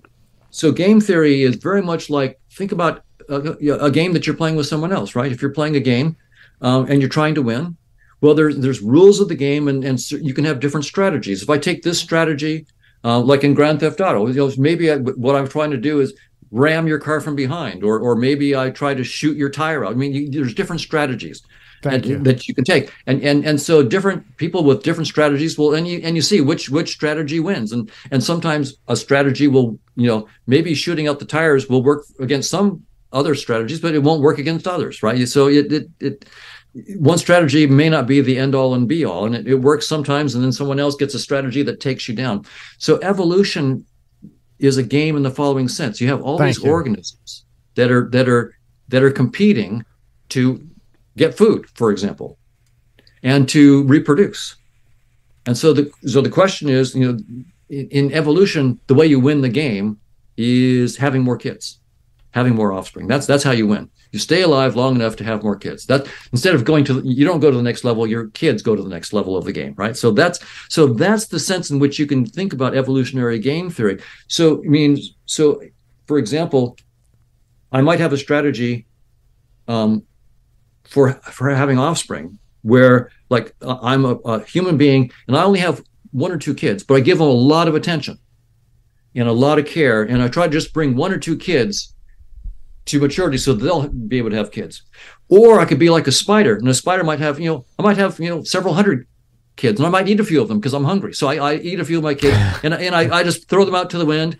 But but my strategy is, you know, I have my kids, I eat a few of them, I leave them, I abandon them, but I had so many of them that it'll work. There'll be some of them that survive. The ones I didn't eat, that my friends didn't eat, then the other things didn't eat, they'll survive. They'll they'll grow up. So you can see there's completely different strategies, and, and so evolutionary game theory is saying excellent okay, job by the way. Excellent, how excellent do they interact job. And, and, what works. Right? Excellent job of explaining that. And so so it's all mathematics, and so we can we can use that mathematics to ask the technical question: What is the probability that any sensory system vision, touch, smell, whatever, of any organism, humans, snakes, spiders, whatever, has ever been shaped to see any aspect of the truth of objective reality? That's the question we asked. And the answer is zero, precisely zero. In other words, evolution tells us what you're seeing is a headset. It's just a headset. It's none of it's the truth evolution shapes sensory systems to keep you alive long enough to reproduce. Period. Period. Not to hmm. see the truth. In other words, from the game theoretic point of view, like Grand Theft Auto, you've got a headset that tells you what you need to know to win the game or to play the game, at least. You don't need to know about the diodes and resistors and the software and the supercomputer that's running the game, right? If you if you had to toggle voltages in the su- supercomputer to play Grand Theft Auto, you would lose against someone who didn't know about that and was just turning a steering wheel and pushing on the gas. right. You would lose. And that's what evolution has done. You don't need to know about the nuts and bolts about reality. Forget about it. You need to have steering wheels and gas pedals mm. to play the game of life. And so you're not going to see the truth. You've got a headset. And that's so it's a theorem of evolution by natural selection that that's the case. But evolution doesn't tell you what's outside the headset. It can't tell you. It can just tell you what you're seeing is a headset. So you have to now take this big step. And so we're, we're saying, okay, evolution said it's a headset. It's just it's just a headset. We're going to propose that there's this realm of conscious agents outside, and we have to then show how the headset arises as a special case. Well, this theorem is one one one aspect of it, right? We have this dynamics of conscious agents in which there is no arrow of time. But when you take any projection of it, any headset view, you get an arrow of time. And so time, now go back to evolution, time is the fundamental limited resource, right? If you don't get your food in time, you die. If you don't mate in time, you don't have offspring. If I don't get my drink of water in time, I die of thirst. If I don't get my next breath of air in time, I'm dead. So time is the deepest and most fun. And time is an illusion. Mm-hmm. Time is an artifact of limited information. And so are other all the other limited resources. And so is the whole thing about com- competition itself may be an artifact of the projection and not a deep insight into our true nature. So so so you, this is the way science works is evolution by natural selection is a beautiful theory. And it's so beautiful and so powerful, it tells you its limits. It says the very concepts of this theory of physical organisms in space and time competing for physical resources like food and water and mates in space and time. That very framework is not fundamental, it's just a headset. It's, it's precise enough to tell you that this theory itself is at best a headset, but it can't tell you what's beyond. And that's what's good about scientific theories is they're mathematically precise and they tell you their limits. Every theory, every scientific theory has a limit. There is no scientific theory of everything. The only question is, have we actually gotten smart enough yet to figure out the limits of this theory? If, if we haven't found the limits, that means we're not clever enough, we're not smart enough, or the theory itself is not good enough to tell us what its limits are, in which case we need a better theory. But every scientific theory is just, well, every theory has its own assumptions, right? Every theory says, if you let me assume this, like Einstein, he said, let's assume that there's something that we'll call space and time. And let's assume that the speed of light is the same for all viewers in time in space. So the speed of light is it, is always the same. So we're going to make that assumption, and we're going to assume that the laws of physics um, are always the same if you're always moving at a constant speed. So it said if you grant me all those assumptions, then all this miraculous stuff comes out. The whole theory of special relativity later general relativity com- comes out from from a few assumptions. But that's the assumptions are so precise that later on we can say now using those assumptions we realize that the very notion of space and time itself falls apart at 10 to the minus 33 centimeters. Mm-hmm. That's a beautiful theory where a genius takes his or her ideas, makes them mathematically precise, and then finds the limits. For, first, the power. I mean, GPS is based on you know yeah. needs Einstein's theory of gravity. Without Einstein's theory of gravity, we, we couldn't have GPS. So it, it has incredible power and scope, but it also necessarily will have its own limits. So every scientific theory that's a good theory, there's mo- most theories are bogus, but every every you know, there's a very very small number of theories that are great, but they're always going to have their own limits, and those theories will tell us something new that will often give us new technology and uh, you know make our lives better, or or in the case of you know hmm. nuclear bombs, more dangerous. but but eventually they will a good theory will tell you its limits. And this is the antidote for dogmatism. Right. right. And this is this is by the way where I'm very interested in science and, and spirituality interacting, right? Because spirituality has been saying for a long time space and time is not fundamental. Yeah, all the way back. Consciousness of some kind is right. Consciousness of some kind is fundamental, but they haven't had the mathematical precision that science has. And so it's very easy for someone to have a deep insight and to say these things, and then for the followers to turn it into a religion and a dogmatism. And, and then and then so and then you end up fighting and, and so forth. Right. And and and the language of the spiritual traditions is not precise enough for you to find out what the limits of your concepts are. And so that's why I'm I'm really excited going forward to have science and spirituality interact. I think there are many insights in the spiritual spiritual traditions, and there's probably a lot of stuff that's bogus, just like in science. A lot of insights and a lot of stuff that will that turns out to be you know bogus, and, and that we transcend. The only question is, can we bring the beautiful precision that we get in in mathematics in in science to the questions in spirituality not that we're going to get the final word. Again, we never get the final theory of everything, but at least we get theories where we understand the limits of our theories. Spiritual traditions will say, our words are just pointers. Don't just don't don't look at the finger that's pointing. Look to where it's pointing. You know, the, so the words. So the good traditions will say that. You know, don't take these words too literally, but it's it's it's easier when the the theory itself says this theory falls apart at 10 to the minus 33 centimeters. To, to, for you to go okay yeah that theory isn't the final word because it falls apart at 10 to the minus 33 centimeters. Okay i need to look for something deeper. That's what i want in the spiritual traditions where we literally have we understand spiritual things in a more precise way.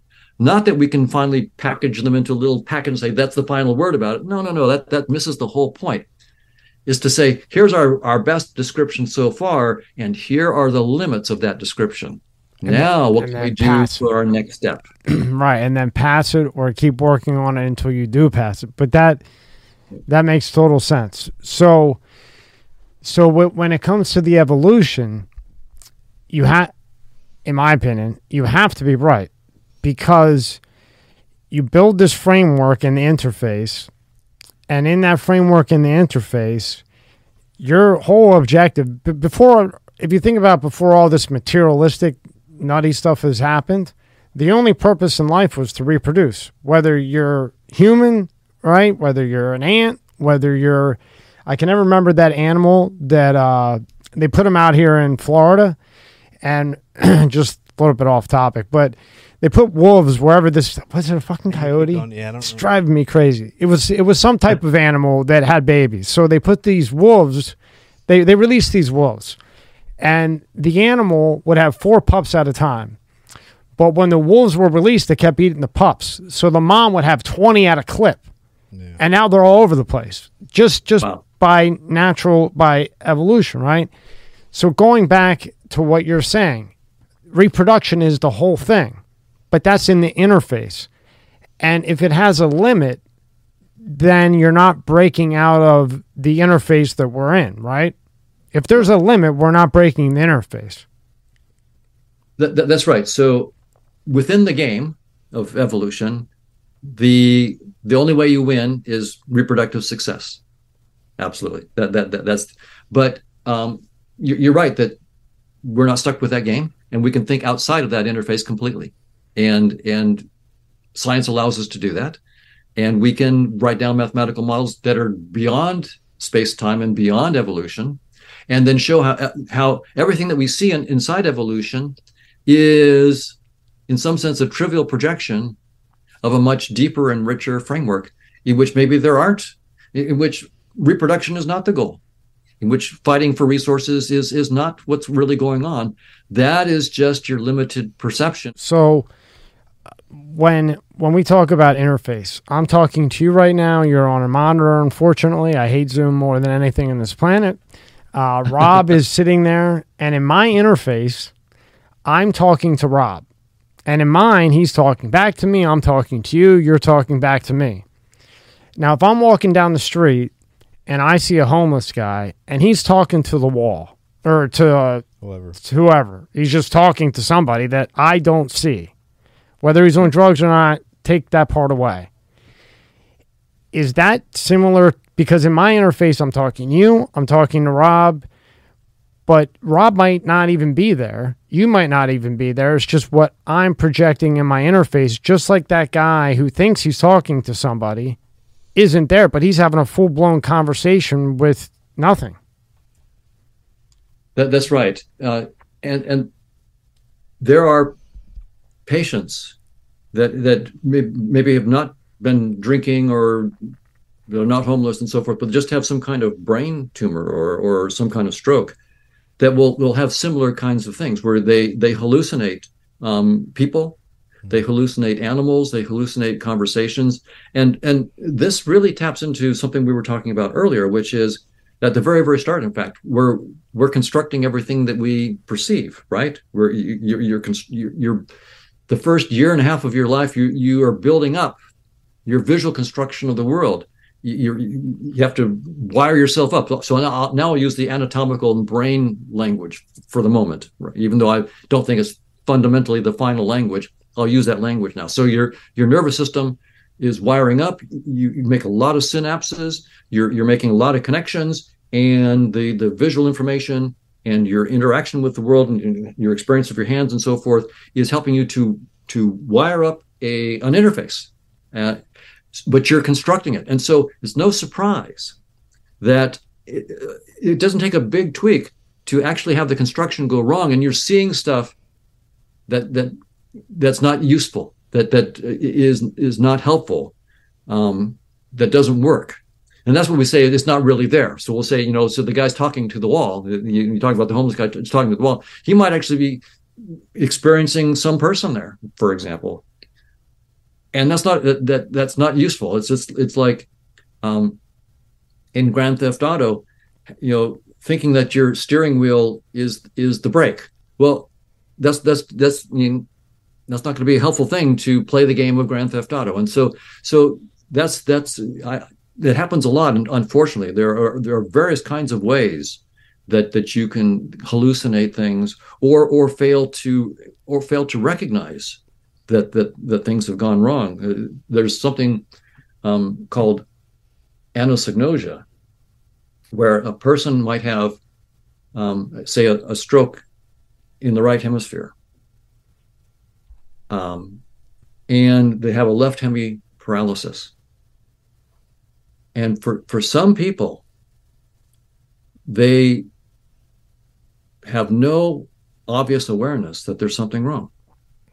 If you have this, it's usually only right hemisphere stroke with left hemisphere paralysis. It doesn't happen with left hemisphere stroke and right paralysis. Most of all those people go, yeah, there's something wrong. My, my arm is, you know, I'm paralyzed. My arm is paralyzed. My leg is paralyzed. But these people, um, they'll, they'll say, um, is there, you know, anything wrong with your left arm? And say, oh, no, no, there's no problem. Well, um, you know, Mrs. Smith, would you, and my friend V.S. Ramachandran, again, had done some of these experiments. So something like, Mrs. Smith, would you, with your right hand, point to that light over there? And her right, her right arm was fine. So she points and you say, well, Mrs. Smith, would, would you point with your left hand to that light? And of course, nothing happens. Mrs. Smith, wh- why aren't you pointing to the light with your well, you're asking me too many questions, doctor. I, I don't. So she starts to confabulate. She'll she'll make stuff up. Right. And, and so the so once again, so she's you can see it's that's the opposite of making up a new reality. It's ignoring a, a reality, and so both can go on when we're constructing. So, eh, but am I ta- is Rob is Rob actually here, or is that just in my interface with my goggles on? Well, so space and time itself is not fundamental. So it's just your headset. Awesome. Right. So that's what I thought. That's what I was telling him. That, that's what I said when you went away. I, I said, in my opinion, no, you're not really here. It's just in my in my headset to make simple. This is what's going on. But if the that's right. But if we can get past the headset, you would we would know that none of this is really here. This is just a projection. That, that, that's right. And, and, I guess a good metaphor, again, is the, the, one you brought up, which is the metaverse. Again, Sam playing Grand Theft Auto, and I see, and you're playing, you guys are playing with me as well. And I see your, I see Tommy's avatar. Well, so does that Tommy avatar exist in reality? Well, it, it only exists when I render it. When I look over there and I see Tommy in his car, then it then it exists. Otherwise, now now there is something beyond the the headset, right? Mm-hmm. There is there is Tommy's consciousness, right. which is only all I'm seeing is my avatar of Tony in my headset, and that that doesn't exist. So so you're only you know you're only seeing each. We're seeing our avatars, and we're rendering them on the fly. But behind that, there is I'm proposing now. Again, this is a, a, scientific proposal that's fallible, and of course, uh, we'll find the limits of it. But I'm proposing that there is this consciousness that's that's deeper, and in in fact, the, the theory I'm working on right now says that there's ultimately one consciousness. The, the, the mathematics of our theory entails that we can talk about all these little conscious agents, but they always combine to form bigger agents. And ultimately, because of this combination process, there is ultimately just one agent but it's so complicated I can never describe it. yeah. it's literally a theorem that it's impossible for me to describe it mathematically. I can point to it with the mathematics. I can describe all these little agents, and I can do big simulations of all these little agents, and and that's what we're doing. But we can't ever. It's mathematically impossible to go all the way to the one, which is really interesting because spiritual traditions have said that for for a long, long time. But what I really think is going on here in that framework is all I'm seeing is you know what I call you know Tony and, and so forth. It, it, those are just avatars that I'm seeing, but behind it is the one. So all three of us are just avatars that the one is using to talk to itself. So the one is having a conversation using three avatars right now. That makes sense. Right. So if if somebody was outside of the interface or like we keep saying the metaverse and they didn't have them on they would see me just talking to myself. I like right. you right? Or you just talking to a, a, screen that doesn't even exist and Rob just hanging over. sitting over there maybe in his underwear doing nothing right? You, you know I mean but, yeah, I mean simple, it depends simple on your, yeah.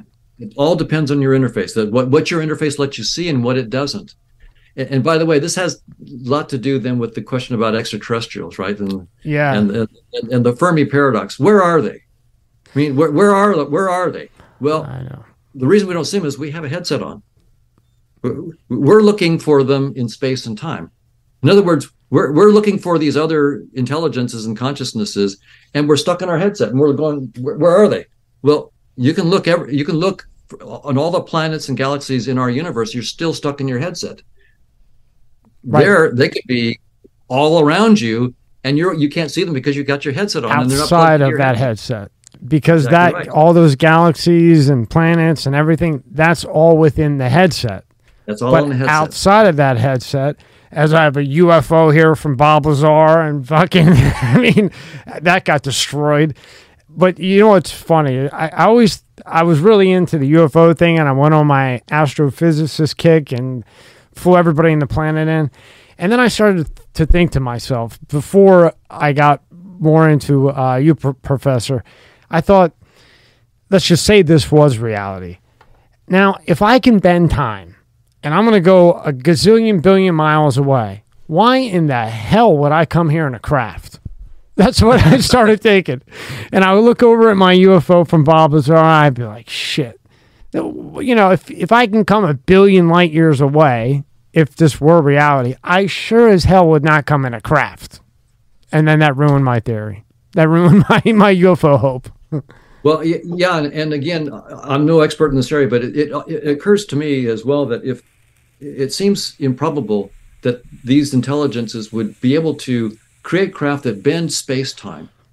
They actually are so smart that they can actually change the geometry of space time and, and, and do stuff that, that we, and, and then they come here and they crash. They're so stupid that they crash. That doesn't make sense to me. I Right. mean, it- That's what, it- that's it- what killed me. Yeah. yeah, yeah. So it. I mean, I'm not saying uh, maybe there's something I'm missing here. Um, um, I don't. I don't But- like, but- like you're you're you're Mr. Professor guy. I'm just over here, but uh, like you said, I'm just repeating one more time because I'm so disappointed. But when when you say, okay, well, how could they possibly get here? Well, the only way they they could possibly get here would be to bend time in some way, shape, or form. And you're going to tell me that they're going to use a craft, and then they did get here and it crashed. I don't I don't see that uh, happening. well, now, of course, the interesting thing is that the in the goggles, Well, we can- okay. these these aliens, whatever they are, they they um may not have the same headset that we have, right? And so Never thought about what we see way. as craft, their crafts, may be the stupid projection into our trivial headset of a technology that uh, we couldn't comprehend using the language of our headsets, right? So, for example, so one thing that occurs to me is that if we realize that space and time are just a format of our headset. And we get our next step. Say this theory of conscious agents is a, a useful next step. And it, and it, gets so precise that we can make new technologies from it. One technology I'd be interested in is travel. Right now, if I want to go through space and time to the closest galaxy, the Andromeda galaxy, it would take 2.4 million years at the speed of light. 2.4 million years and that's the fastest you can go. But but, but what if we actually know the headset and the software? Like I know that Grand Grand Theft Auto software, and you know right, the the the wizard in Grand Theft Grand Theft Auto has to drive through the space of Grand Theft Auto to get from one city to the next.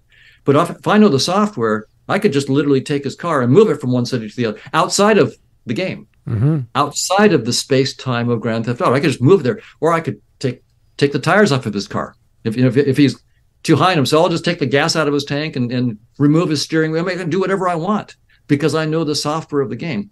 So maybe one technology that will come out of the next step beyond space time is the ability to travel to different places inside our headset but not through space time itself, outside of the headset. Just we understand the software. You want to go to Andromeda? Forget 2.4 million years. We'll just take you there right now. Just like if you put the headset on and you want to go, you want to watch the Lakers game tonight. You're you have floor seats, right? Th- th- that's right, because you can you know the software You know and you can make it happen. Where Once you know the software, you're you're you, the, the the the person who's the wizard inside the game Mhm. is nothing makes total compared to the the software engineer outside the game. And and furthermore, just like when you do play a game now, even with uh, Xbox or whatever, you can be talking and, and hanging out in that headset with somebody in China. Iran, Pakistan, in within one second. You log in, you're hanging out in that game, headset, whatever, with somebody from Pakistan. Just like that.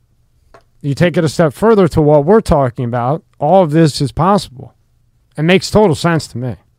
Absolutely. And so for, for me, part of the excitement of, of developing this mathematics of conscious agents this is, is really cool. Is yeah, effectively we're taking the first step outside the headset that science has ever taken right now. In the last 10 years, we're going outside the headset. We're starting to figure out the software that runs the headset.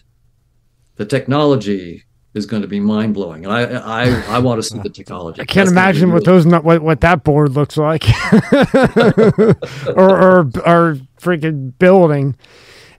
So going back to time, because this is a another thing I read in might have been one of the papers that I was reading.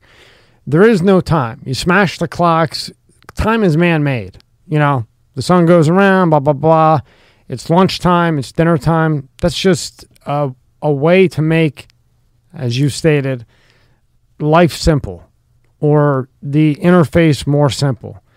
If you take away time and you take away religion, basically, you don't have war. You don't have war. If you don't have time, you don't have all this other craziness going on. So when that goes away, because it's they base it on the and even animals, right? On the sun coming up, sun going down. In the ocean, the, the moon is a huge thing for everything, supposedly for waves, this, that, the other. So when time's out of the equation, period, the 24 hours, when you when you can separate the noise and take that out,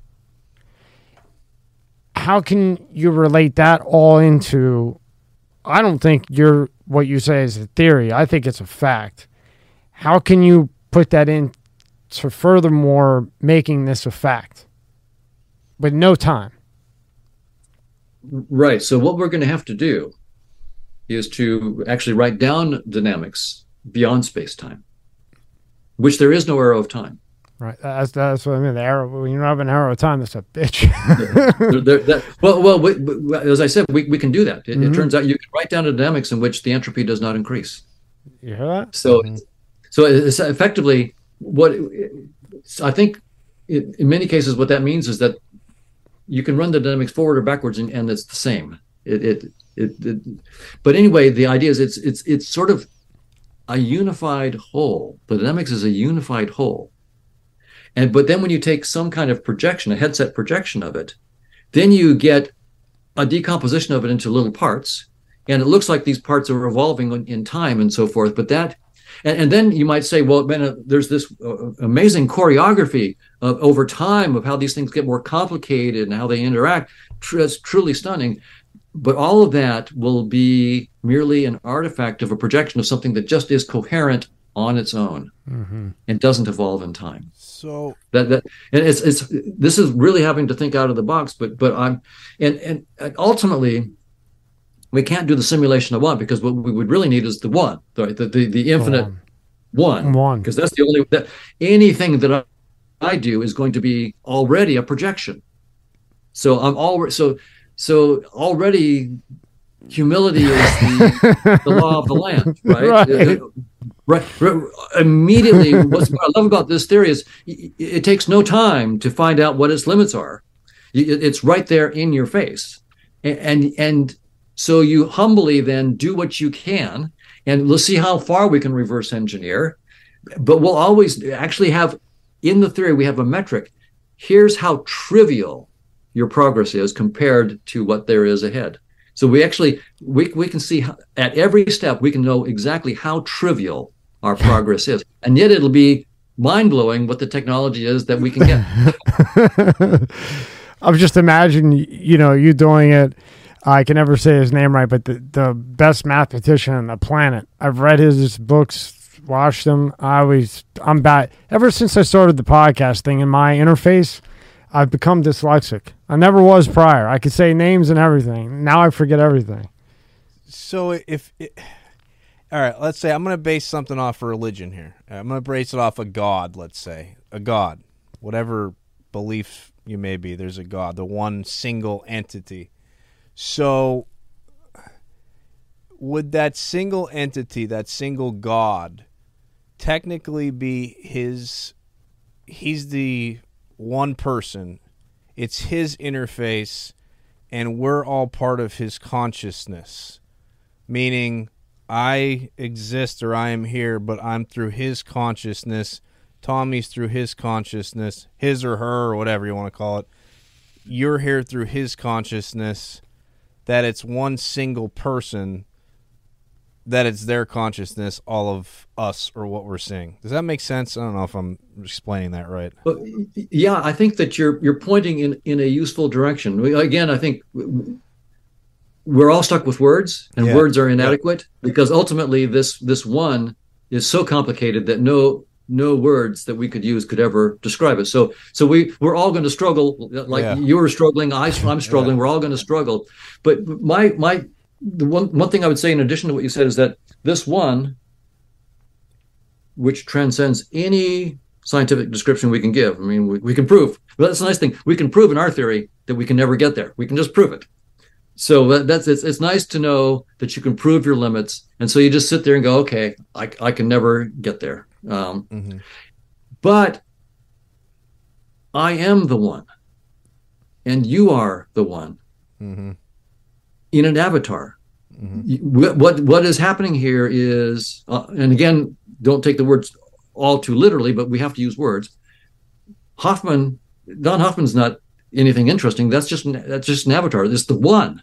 There's actually an infinite intelligence behind yeah. that avatar and behind Tommy and so forth. There's there's an infinite the, the, that same infinite intelligence. So the, the uh, an interesting question from within our headset to ask is why would the one choose to project itself down into these different headsets and headsets in which there are fights and wars and poverty and hunger why why would the one choose to do that? That that becomes why would unbounded intelligence lead to the American political system?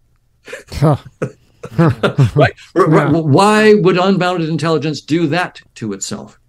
And and and and homelessness and and and so forth. So this this raises some very very deep deep questions, and, and they're they're moral questions, but they're also intellectual questions, right? They're they're and and but if you think about it, why do we as game designers? I, I had the the pleasure actually yesterday of having lunch with uh, Thomas Vu, one of the oh, top shit. game designers in the world right now. Oh um, yeah, he's huge.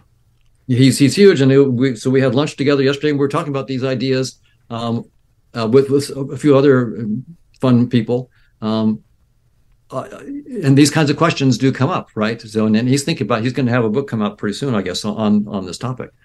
And one thing that that we talked about is that, well, you know, why does he create games? Well, it's fun, and you you get to explore and try different things, and and and ultimately, even if in the game there's poverty and so forth, it's just your avatar. It's not you. It's just your avatar in the game. Um, and there's an issue. So why would the why would the one let itself become unconscious, right? To be so absorbed in the game that it doesn't even know that it's the infinite intelligence behind the game. And you know, so one possibility. And, and by the way, now I'm I'm speaking way over my head here. I mean, uh, this is so I'm I'm speculating, but but it's fun to speculate and and don't take me too seriously. But don't you have don't you have to speculate to try to then prove yourself wrong?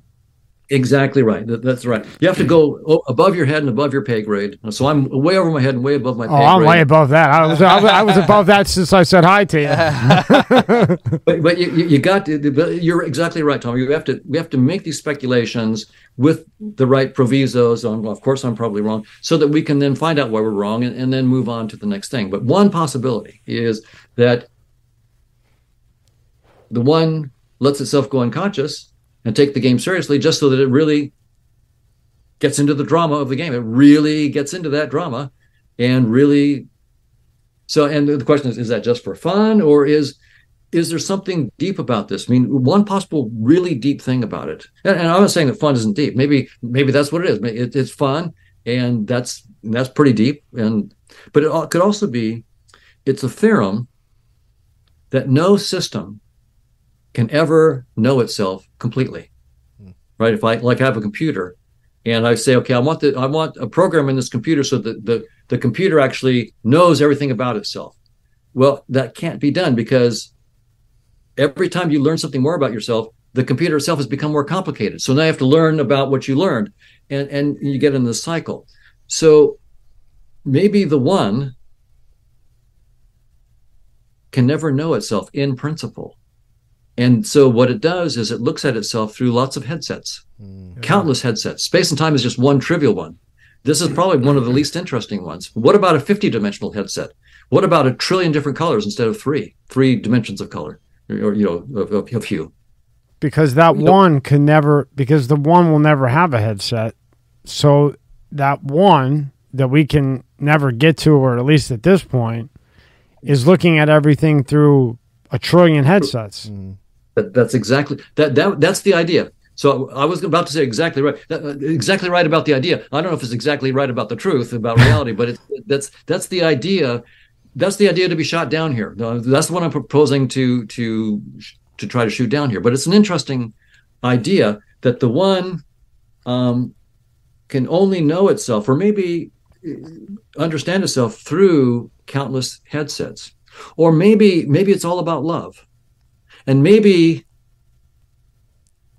if there's only one of you, there's nothing to love. You put on headsets to learn and and you immerse yourself in and you put yourself in competition so that you learn what love is. Love is right. When I actually give the shirt off my back mm-hmm. to somebody who needs help, or I I give my hard-earned cash, or or I take someone in, then I'm learning eh, what love is at least from the perspective of this headset it's it's a a useful look at what love really is. So, so again, I, so I, then, I feel completely inadequate here, but but uh, these are at least pointers. It, so then that one would get those feelings through all of us yeah. with the headset on, because that one can never have those feelings. Maybe to be able to create all of this. So therefore, being that that one itself, whatever it is, can never feel anything or see anything like that, it has to do it in this manner. That that's a, a real possibility. That that you, the one itself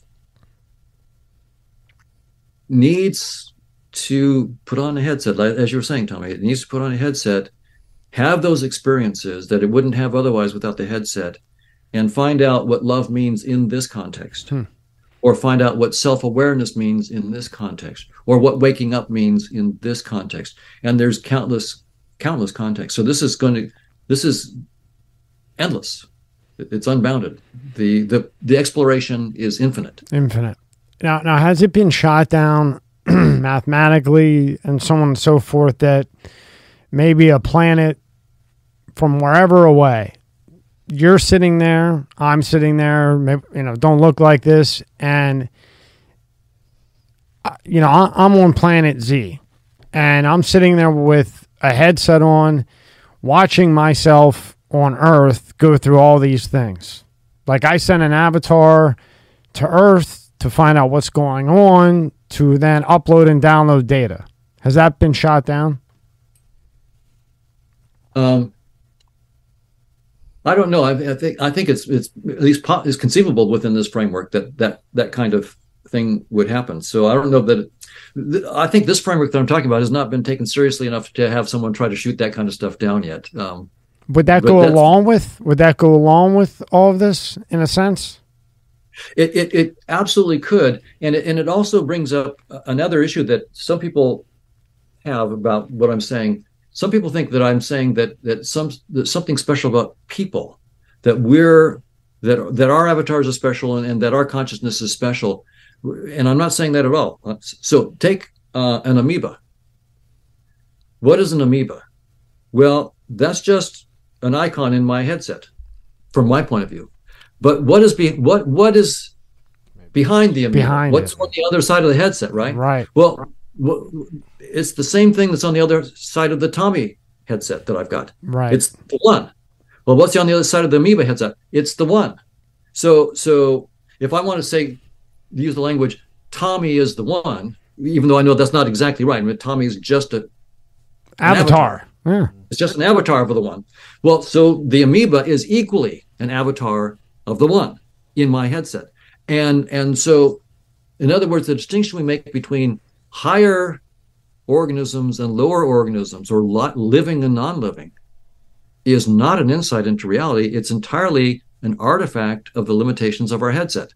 So I'm not giving humans the high point and we're the the consciousness of the one and a poor amoeba has no consciousness or, or uh, small no no i look at a piece of wood dead, a dead piece of wood or a rock i'm interacting with an avatar of the one that is infinitely intelligent so so that's that's what i'm saying here so in, in my conversation that i was having yesterday with a bunch of guys that question came up and i realized oh that's an, an, an interesting misunderstanding of what I'm saying that that could come up. So I want to make sure this there's nothing species special about Homo sapiens. This is we're not the ones that have the special consciousness.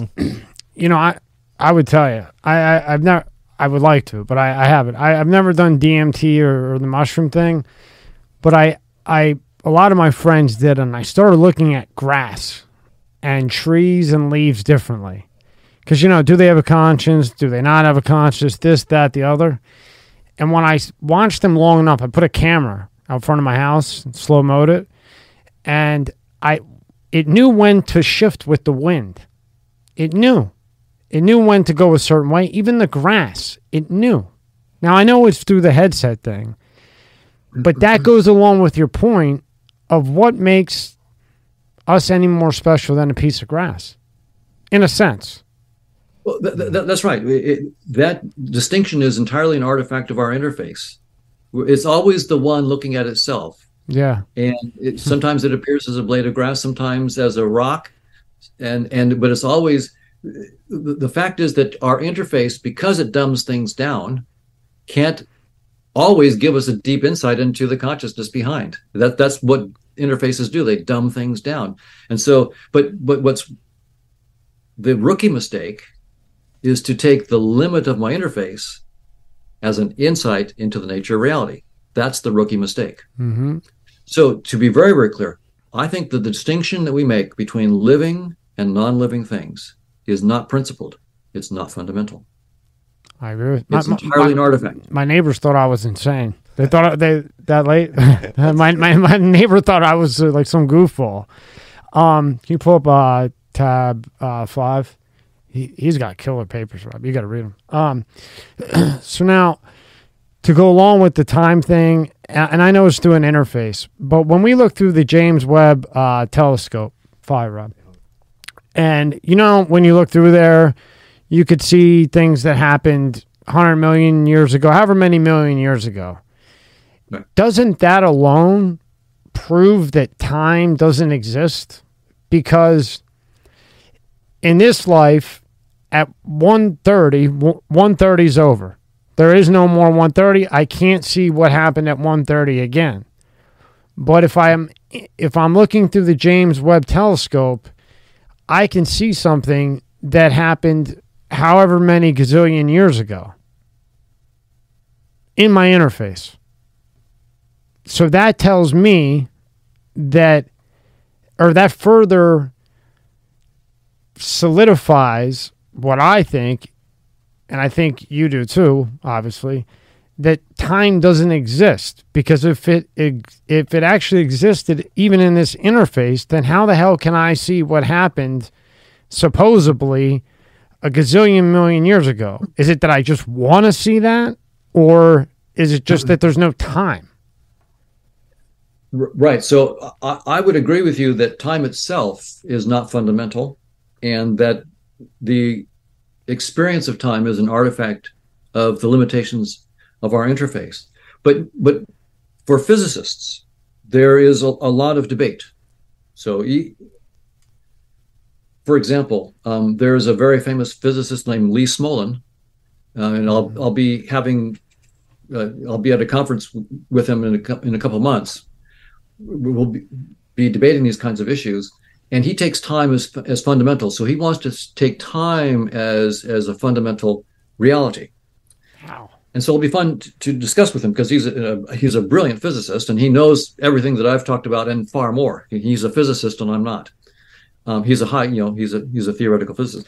On the other hand, there are others like again Nima Arkani Hamed and Ed Witten and and and the ones I mentioned before, uh, David Grossberg, uh, David, David Gross, um, who um, say that that space time, therefore time, is not fundamental. And and and and Nima makes a big point about this. Uh, he gave a class at Harvard in 2019, and um, so if you just Google Nima Arkani Hamed Harvard Lecture One, you can actually see all of his lectures at Harvard on this graduate class where he's saying space time is doomed and that time is doomed. And, and so you can see him grappling with the notion of time. Um, so, so physicists themselves, in a very healthy way, are taking different positions. They're, they're taking different views. You know, Smolin is saying time is fundamental, and let's see where we can go with that. And Nima and others are saying no, space time itself is doomed. Let's see where we go and see how time arises. My my own take is that that you know, spa- that time has no operational meaning beyond the Planck scale, ten to the minus forty three seconds roughly. So so that's it. That time, we know the scope and limits of the usefulness of time. It stops at 10 to the minus 43 seconds, and we need a deeper concept. So that's that's my view is that time itself um, has to be let go. So what what do you th- when we're looking in that telescope? Is that just a projection in this interface, and it's all, none of it's real, in your opinion? You, you, th- th- that's right. It, it's it's being Yeah. rendered on the fly Rendered as we the look. Fly. Rendered- With yeah. everything everything that we experience. If, if you think about the game metaphor and this is what uh, i really enjoyed talking with with thomas fu yesterday about this because he, he he talked about how in his games the thing it, it's it's rendered on the fly and and even the data that's used for for these things is created on the fly some some some of these little avatars um, until you interact with them they only have like a sex and an age that's all it's only when you intera- interact with them that, that, all this information that get down, downloads into the into the avatars. So, but, but then- then only then do you get a, a deeper rendering. And and so so when we look at things through our space telescopes, um, we create a new rendering, and and then then it exists as a render. What really exists, quote unquote, in in the deeper framework is the one, and outside of have a headset. outside of the game, outside of the game. outside of the game. The, right? the the the game is that's so cool that you talk to him because that's what this is, and, and who better to talk to? And then the goal, like you said, would be what's outside of the game, and then that's I would assume where the one is and where you know maybe there is a universe, maybe there who the hell knows what's out there, right? Or or beyond this game.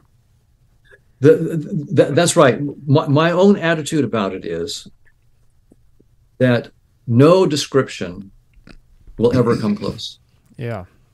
even mathematical descriptions will ever come close to fully exposing all the fantastic complexity of the one. No, nothing will ever, nothing will even get started in that. On the other hand, what we know from our human history in this interface is that most of our theories are nonsense and, and, and pointless. Every once in a while, you get a Newton, an Einstein, or a quantum theory like Schrodinger and others. And the idea is less wrong. Yeah. And and and it's it has some kind of hooks. We're talking by Zoom. Why? Because we have these theories that allowed us to build technology that would be indistinguishable from magic from for someone two centuries ago. This would be magic, what we're doing. Mind bending magic. Mm-hmm.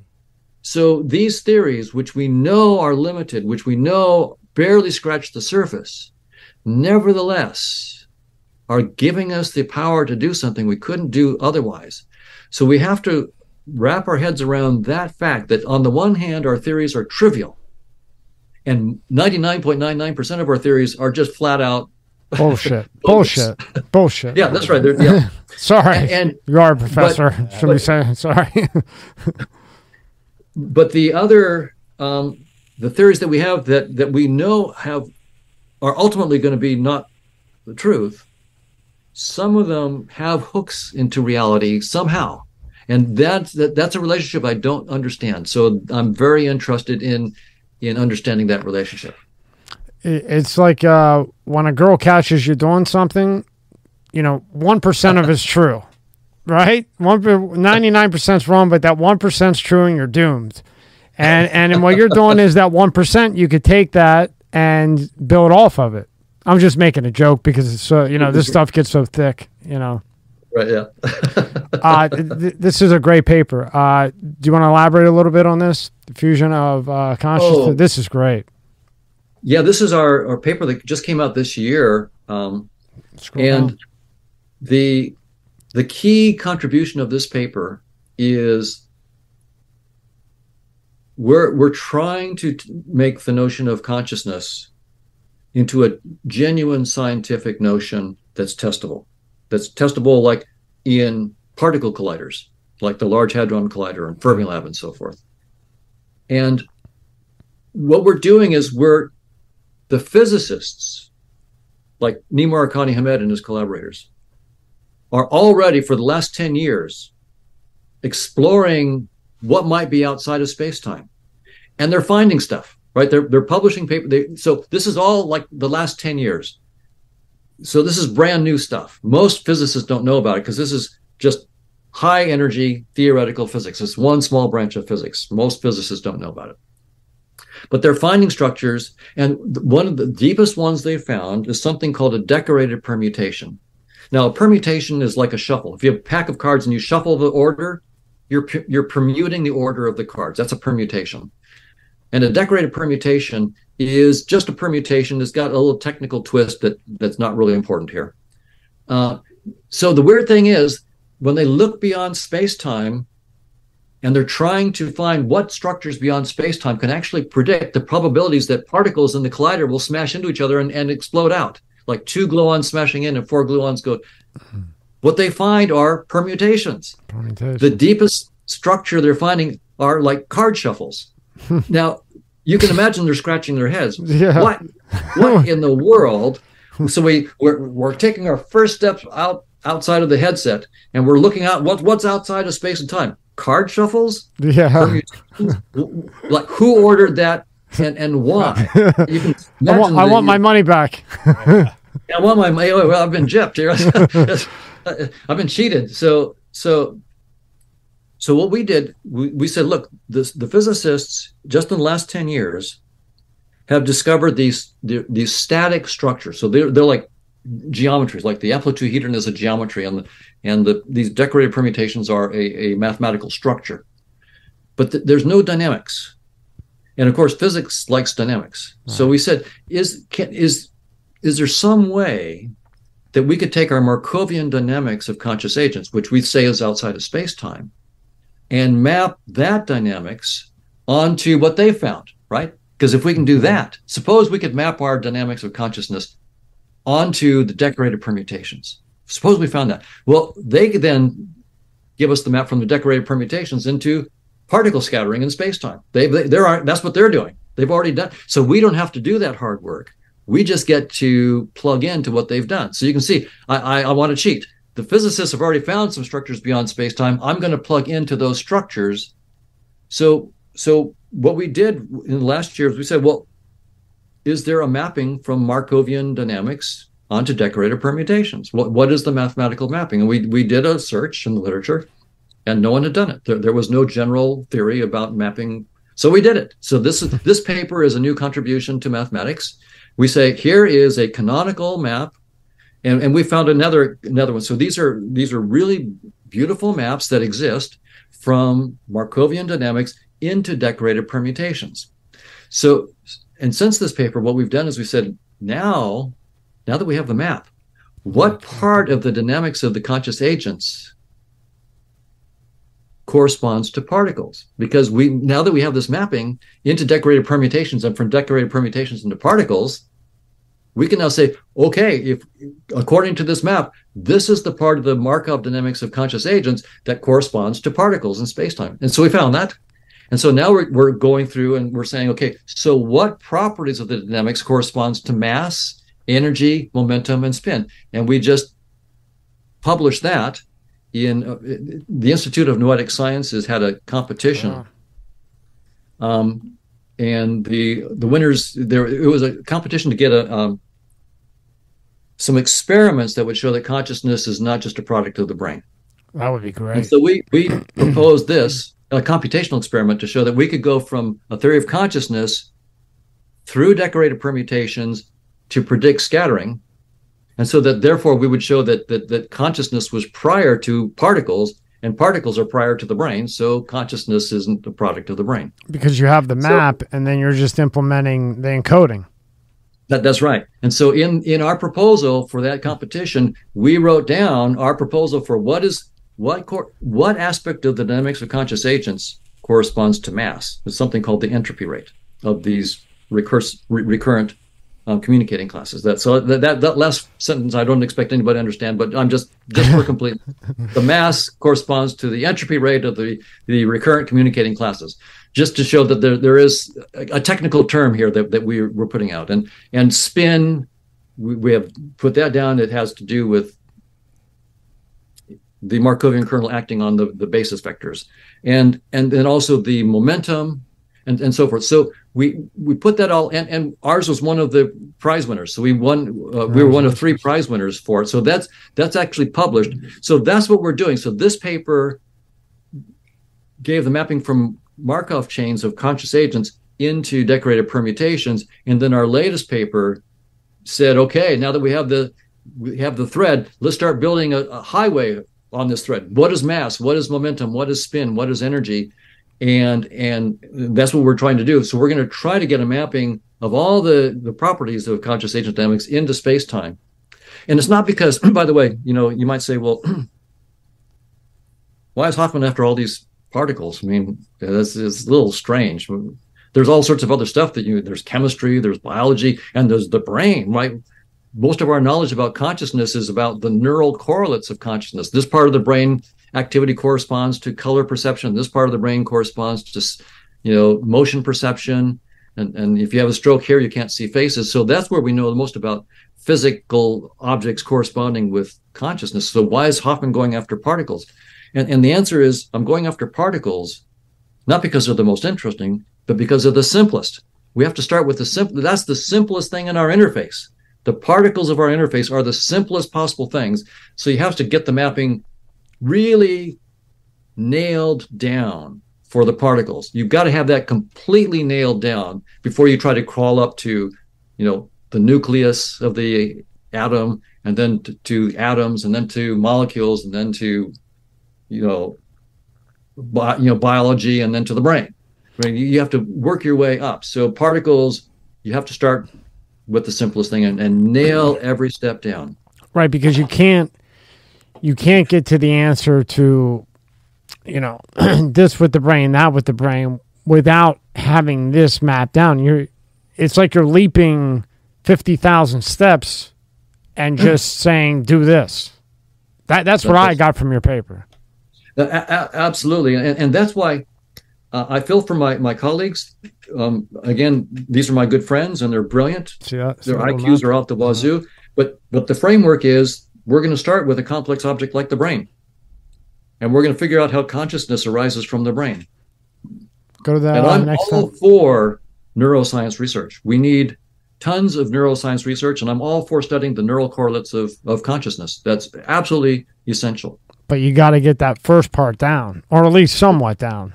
That's right. If you think that you're going to go from the brain to consciousness, it's not going to work.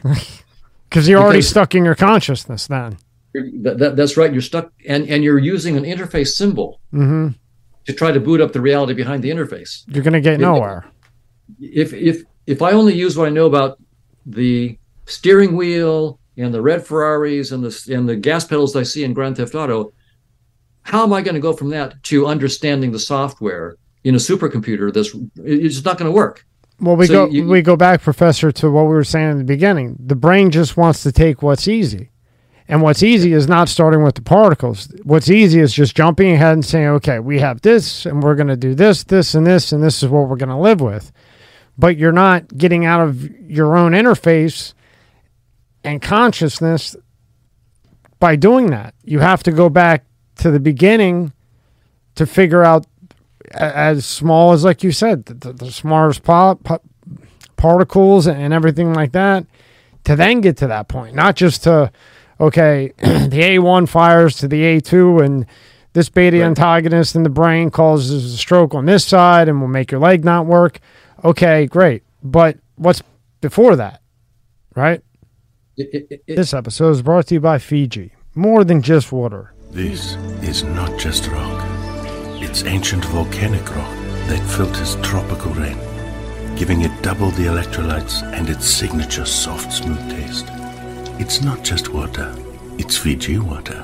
Exactly right. Now, now my colleagues they, are, are doing they hate that, I'm sure. They, well, no, the, the, the, what you said is correct. And, and what my colleagues are thinking, though, is they don't agree with me that consciousness is fundamental. They still think that space time is fundamental, and they they they think that somehow unconscious matter, when it gets complicated enough in its functional properties, like neural activity, will create consciousness. They don't know how it's going to do it, but they they're confident that eventually they will get there. Uh, Francis Crick thought this, right? Francis Crick and Tom Watson discovered the structure of DNA and, in some sense, demystified life, showing the structure of DNA. And Francis spent the last couple decades of his life trying to do this with consciousness. He thought he could understand from neuroscience, get the right understanding of neuroscience that would lead to uh, an understanding about how consciousness emerges. Just like the double helix structure sort of mm-hmm. gave you a lot of insights into life, replication and so you know, inheritance, genes, all that stuff. He hoped the same thing would come out from from neuroscience and, and neural correlates of consciousness.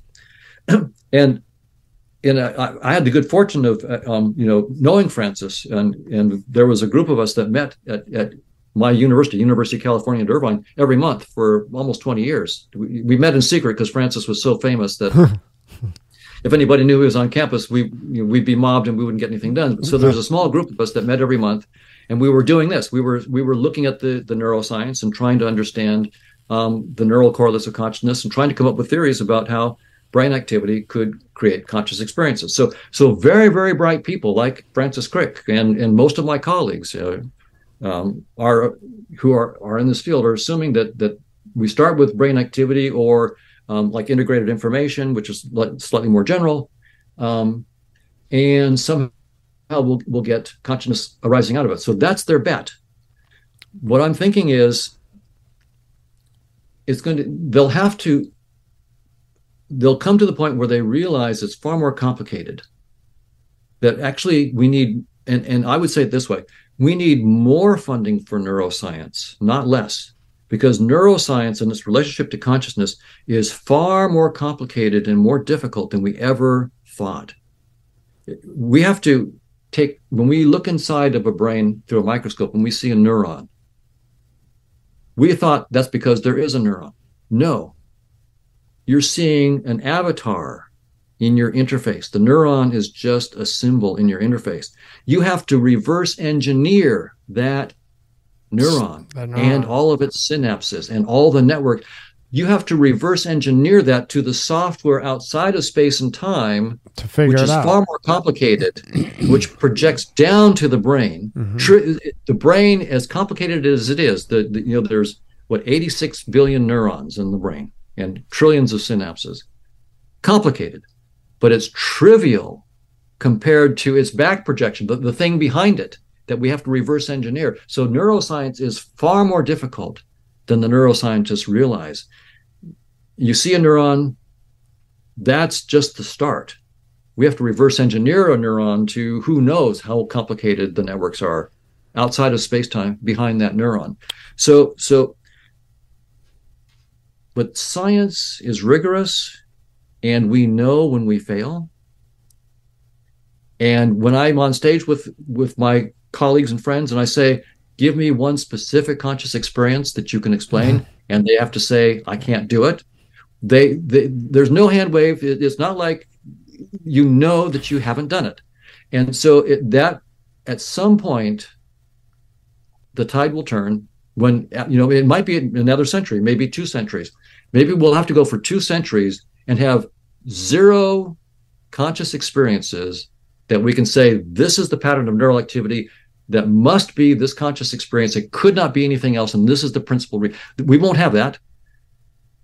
And after 200 years maybe they'll finally say well maybe we better take the idea seriously that space-time isn't fundamental. And but but science will get there eventually but we may have to knock our head on on this wall for a long long time.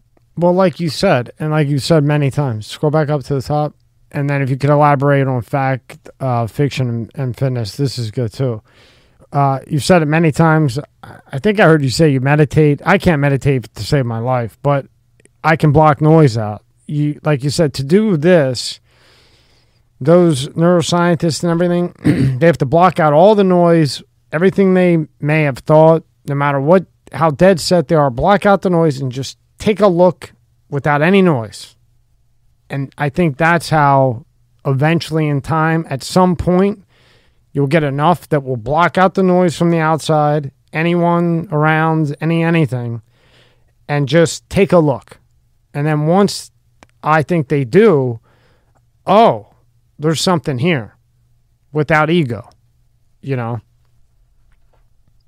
I, I I agree that on on two different grounds. I mean, first that the the truly creative ideas. Of course, you have to do your homework and you have to study and, and be a good student and so forth. You have to be diligent. But the but ultimately, the the true breakthroughs and insights come when you then let that all go and you go into this silent creative space. You, you let go of all concepts. The true breakthroughs come but but I and I also agree with the other thing that you said that that is letting go of ego is is really really critical. The the attachment to ego and to you know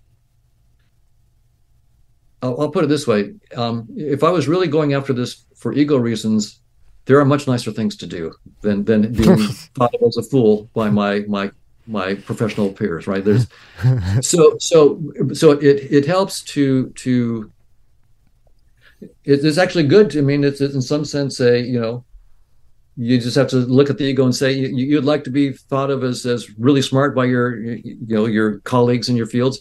If you do this kind of research, you're going to look like a nut, uh, maybe for the rest of your life.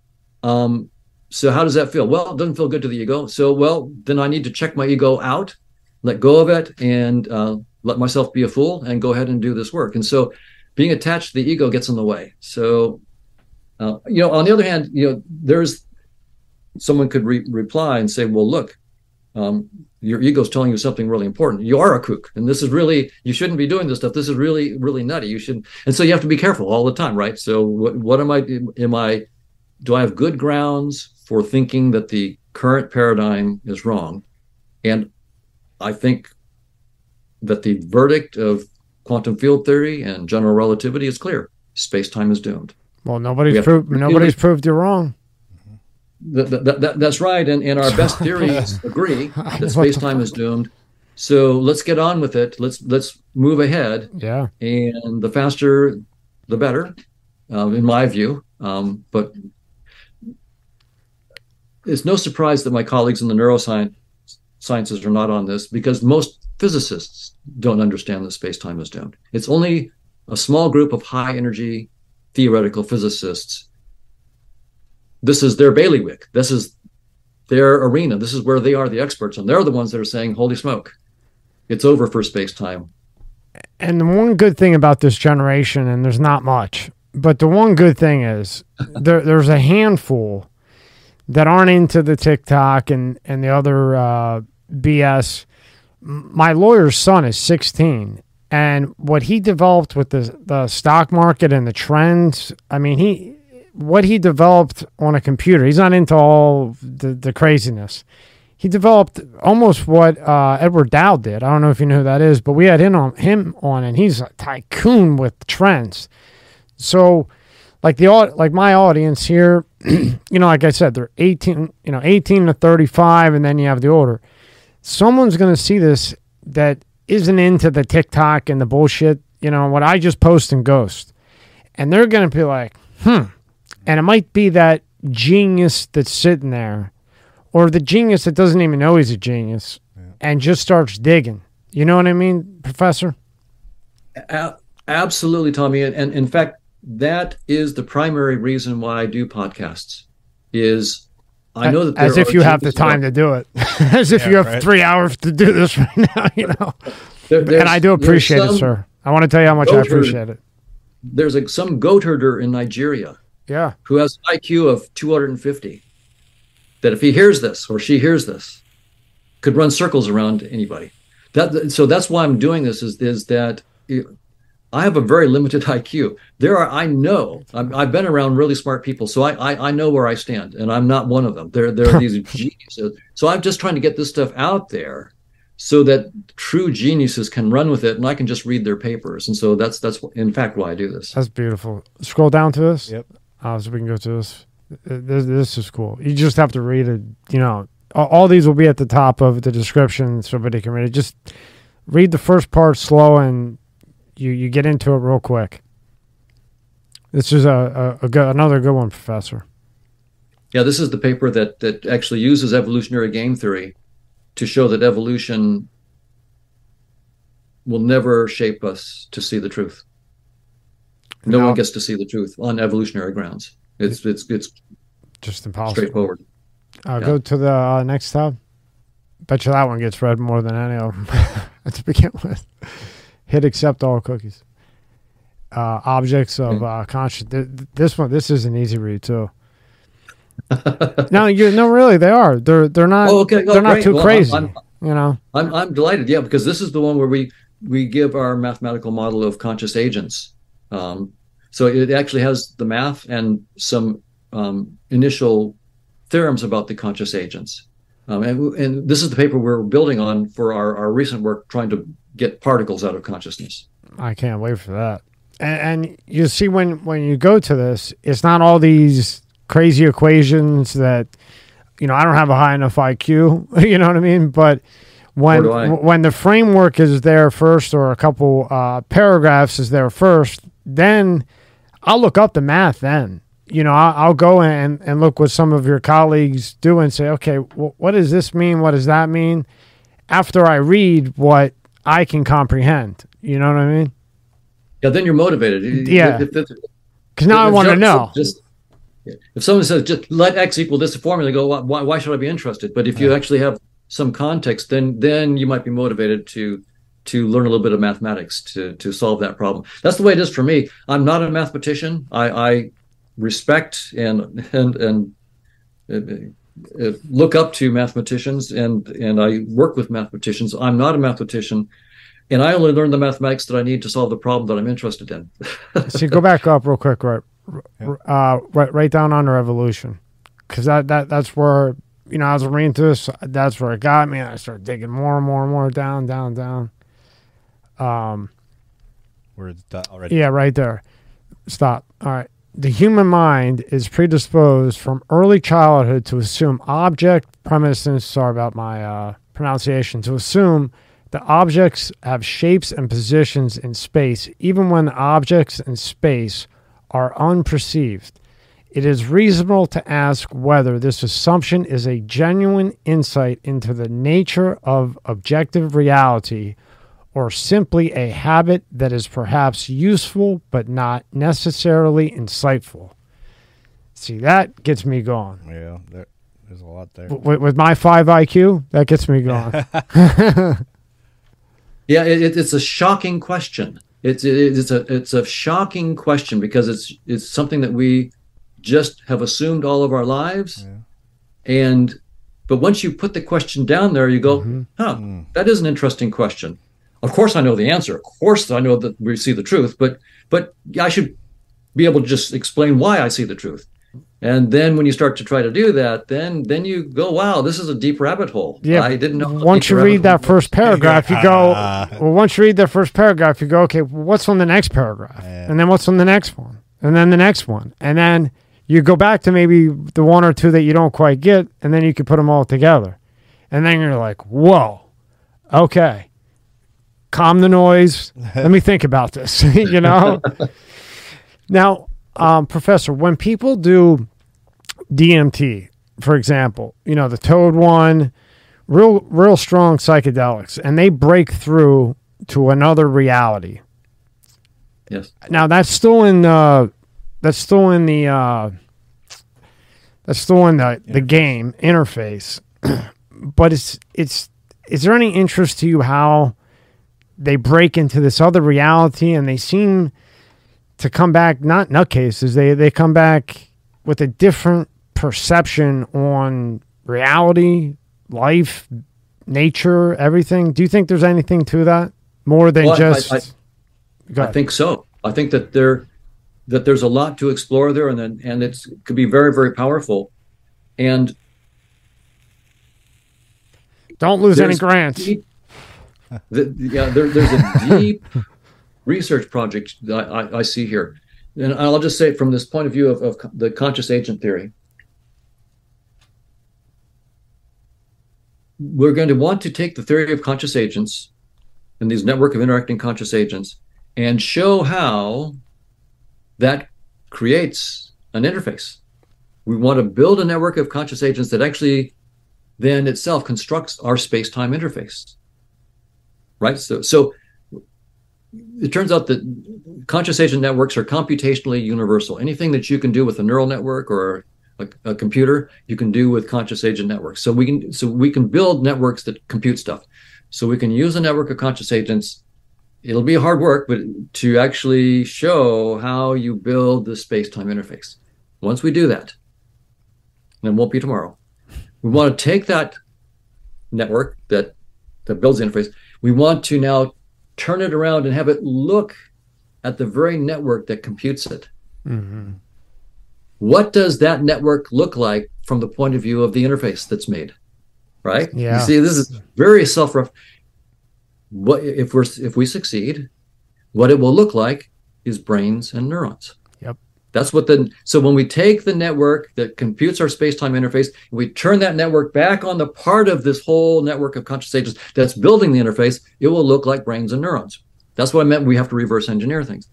So then we can then start to ask your question more technically. So someone takes DMT or you know MDMA or whatever it might be Yeah. what is that d- drug in the interface? We have to reverse engineer the drug into the network of consciousness. What is it doing to this network of conscious agents that's building the interface? How is it altering that network? And then we can start to answer the, the kinds of questions that you're talking about. In other words, there's a real research project here. My guess is it'll depend on the drug, and that some drugs will be completely uninteresting they, they, they basically just screw things up. Yeah. And other drugs may actually be very interesting and might actually point to interesting glitches in the matrix that we can begin to exploit to understand more deeply how the matrix is composed and how it's constructed. That's so, why. so yeah, That's why I brought it up because, and I, I know some soup. I mean, they wouldn't admit it on, you know, in front of five million people or ten million people, but they're, I mean, extremely smart people. And w- when I go through your work, and from what they've told me, I, I'm just a for. I'm afraid I'm going to be that one guy that that does it. I'm and I'm the one that keels over in this interface. That's how I've like. I'll be that one in a million, you know. But hmm. if but if they can, if you can smoke DMT, if you can take a certain type of mushroom, and you're in reality, but you're not. So like when when you trip on uh, LSD, you're still here. You know, you're not like in La La Land, but you're seeing things, you're breaking through things, you're seeing things that you wouldn't see under this consciousness or this interface naturally, especially the DMT. I've seen people come back from that totally different people and turn into multimillionaires. It's really weird. Wow. But well, they what they they would do it, and they would come back and, like I said, be more in touch with nature and and things, and they could feel the negativity around them, and they would lo- and they would have uh, the guts, you know, to to disassociate themselves with certain people and and progress. My point is being, if they can take that, which you know, like a mushroom's natural. I mean, geez, I mean, real MDMA. You know, there's a lot of studies on that. Remember the guy who made that? He made that for depression. It's like the best drug on the planet for depression until you start mixing it with all this other craziness. But if you can break through to another consciousness with that, then that, to me, proves everything we've been talking about.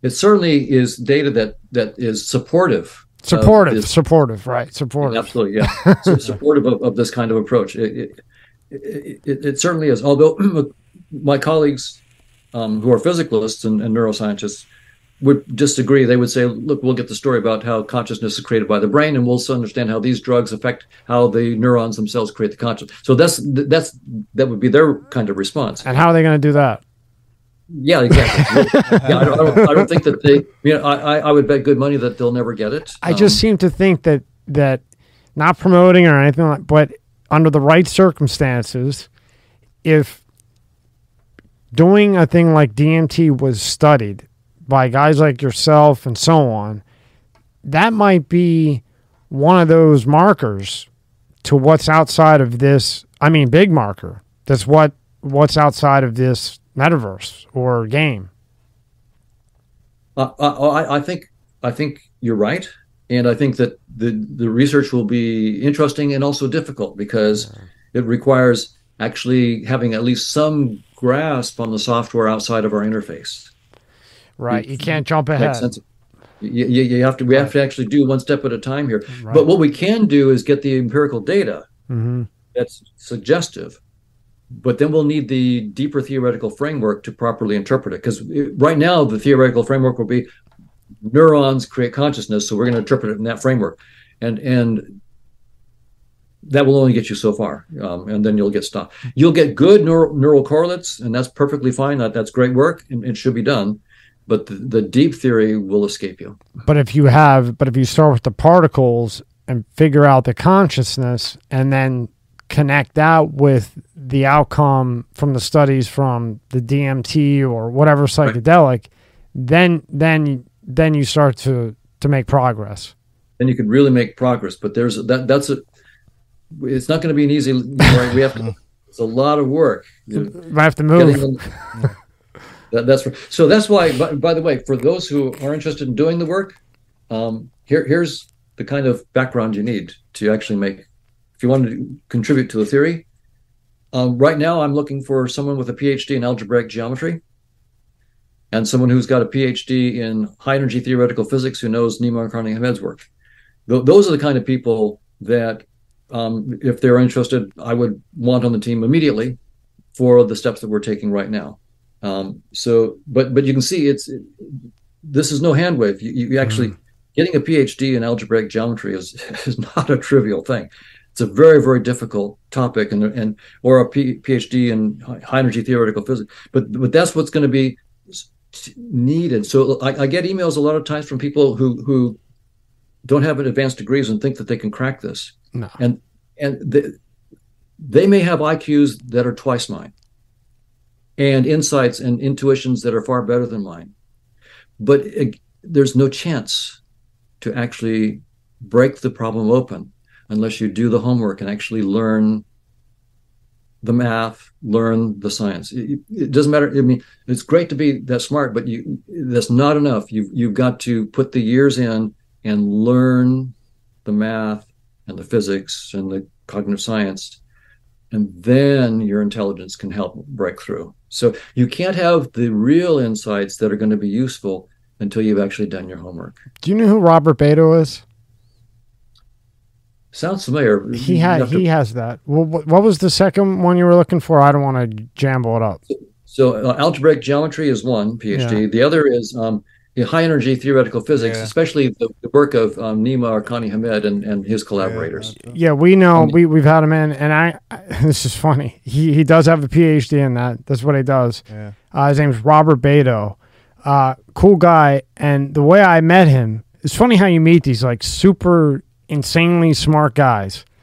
He's into like Death metal, like death metal. heavy metal. He's into death heavy metal. Wow. And uh, just to tell a quick funny story, he went. He he he does all this mind bending stuff, and he went to an island that they they wouldn't let him do what he wanted here for whatever reason. You know, he he was along the lines of this. He he was he he was there was no big bang. Uh, when I had him in, it was four hours. We were you know, our jaws were on the floor. You know, this was two out two years ago. There was no big bang. This this is all you know, and he's from Ukraine actually. So he had the accent, and he this is bullshit. This is all bullshit. This does not exist. Remember? Yeah. None of this exists. So he went and he built, uh, and he was proving with something that he was doing that I can't comprehend, that he could uh, Great energy. create energy for an entire island with ocean water. But he did it in a way that I can't speak like him, but he did it in a way that would would go with this because it's all math and crazy stuff like that. Okay, he did it. You know what they did? They blew it up. They blew it up. Yeah, they blew it up. The U.S. blew it up because of whatever political, however they were making Free money. energy. Free energy. free energy. Free energy. He did it through through math. He created free energy to completely uh, the entire island that wasn't like some little uh, like ditch island. I mean it was a, an island of i don't know Yeah. a couple hundred thousand people. Electric uh, everything you know they they were starting to build grids and they and he did all this thing from one little thing in the ocean Bobbed up and down. it just bobbed up and down. He did it. It took him maybe a year and a half, two years to do it, and they blew it up. They blew it the hell up. I'm, gonna- I'm gonna, if you don't mind, I'm gonna connect Wow. you with him. He's a really cool guy, and and he has that degree that you just said. Are there any articles about this? The U.S. doing this? like Uh, I'm sure. published articles, newspaper articles, or yeah. If if you type in Robert Beto, B A D O, uh, Okay. you, you'll I'll- see. I'll I'm- look it up. Yeah. You might be on like Google page nine thousand seventy seven thousand Okay. million. You know, uh, but I, if, if you're interested, I'll get you in touch with him. He's a really cool guy. And yeah, let me look them up. Jesus, absolutely, he's smart. Right, yeah, Um, because we need people smart like that. Yeah, With- with- and, and he's PhDs pissed, and- and he's pissed. So he he want he likes to go. He's one of those ones that, uh, you know, when I first started to get into this, he he was really he's very you know as a Ukraine guy, he's very straightforward. Let's just say, right. and and he he you know he's a the physicist guy, the math guy. He's all he's got like twenty freaking degrees, and he just calls them all idiots. And you know they're they're they write something and they they think that that's it and they do this and their ego their ego the whole problem is their ego and and this was before the ukraine thing happened and he goes i'd like to put them in in third world countries so that they would lose their ego and understand to keep an open mind you know this whole thing uh, but but i think that would be uh, interesting Yeah, absolutely. Yeah, any connections with people with, with you know like algebraic geometry PhDs and, and high energy physics PhDs would be appreciated because, and and it doesn't mean that they have, even have to collaborate with me. I mean, if we put them onto these problems, like you know, I can talk with them and say, here's here's some of the open problems, and they may just want to take it on do their own thing. yeah I, he- he's he's Yeah. he's the type that would spend 37000 hours f- trying to figure it out too That'd be fabulous. So, uh, a couple last things. I don't want to take up too much of your time, and would love to Yeah, talk to you. my, my, my body is fading. I've got this long COVID thing. Oh shit! Yeah. I, again, I wanted to. I'm, I'm glad you made it through that. Now, when you went through that, you, uh, you know, I, I remember you saying, I think it was on Lex. Uh, you know, called your wife, told told her you loved her, and you weren't for a second there. And if I'm putting words in your mouth, I'm sorry, but for a second there, you lost like track that you're in a you're in this game, this interface, right? When when that COVID got really bad. Yeah. I, how did you snap in and, out of that when you're in the situation you're in? Well, yeah, it, it I, I got to the point where um, my heart situation was so bad, I just assumed I was I was at the point of death, and um, my, so I didn't end up being like super spiritual. or anything. I was just scared. I was just scared. So I I saw where I was, um, and um, it that was a little over two years ago, uh, and it it's been a tough two years. I I'm Sorry. my heart has been permanently damaged, and um. So I have to I've had to um, be very very careful, even just walking upstairs. Um, before I was going to the gym and trying to run, keep up with the young guys at the gym. That was just you know, two and a half years ago. I was doing that and and um, pu- pushing heavy weights and so forth. And now I have to be very very careful. So it looks like COVID has permanently changed me. We'll we'll, we'll see. Maybe over the next couple of years, if if the heart improves, the rest of my body seems to be okay, but, but the heart is pretty central. Um, and and so my energy, you know, after a couple hours, I have to be very very careful to not overtax my heart and, and let it continue to to recover here and I'm very good friends with uh, right. I'm very good friends with Dr. Robert Malone, and uh, he he's been in a bunch of times. I talked to him, and he had the same issue, and he was actually a vegan, and he, he they wouldn't let him do any studies here on how to uh, to come up with something to fix the long COVID. So he went to Japan, and all he could find, believe it or not, was meat, eating a lot of meat, meat, and like meat, and he looked a hell of a lot better when I saw him two months ago than he did a year ago. I mean, just Yeah, I'm trying to really take care of myself. Eat eat plenty of protein and Yeah. and uh, of course you- you, uh, a balanced diet and and do the exercise that I can. So I I do the exercise that I can, but then I also try to make sure I don't push too far. all right. Last thing, I'll let you go. So, when we're done here on this interface, what do you think happens? And the answer can't be I don't know. Well, of, course that is the right answer, but but I can speculate. Um, So yeah, could you speculate, and then I'll, then I'll take the handcuffs off you. uh, uh, I think that we have some hints from people who've had the near death experiences, right? They talk about seeing a, a tunnel of light, and and many of them experience peace and joy and, and a, a life review. Um, and then the ones that we get to talk to are the ones that, that come back afterwards.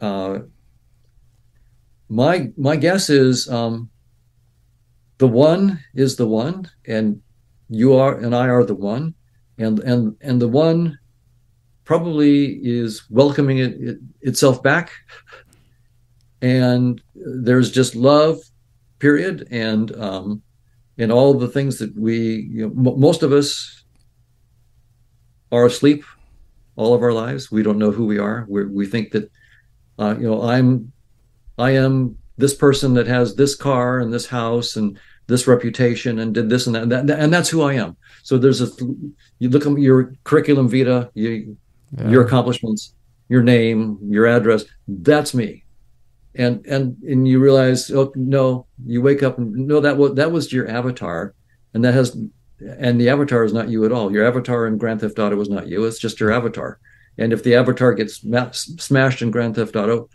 no great shakes that wasn't you anyway up And so I- I- last time. Go ahead. So I think that, that that's that's my guess is that um, it's a, it's a it's a, it's a homecoming. But if you want a humorous take on, on your question, But that's what Yeah. you think, though, right? You you think that we, we all what I think. we all go back to one, all of us. So I'll That's- see you. I'll see you back at one, whatever the hell that is. th- that's right. Even um, those who have done things that we call horrendous.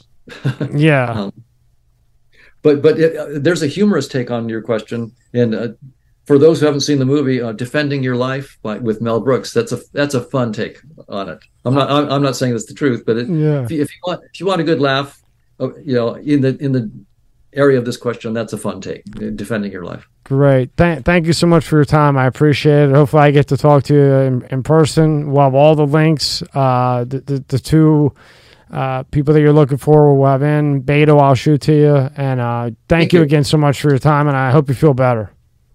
Thank you so much. Appreciate it, Tommy. Thank Take you. Take care. All right. Hope to see you in person soon. Thank you.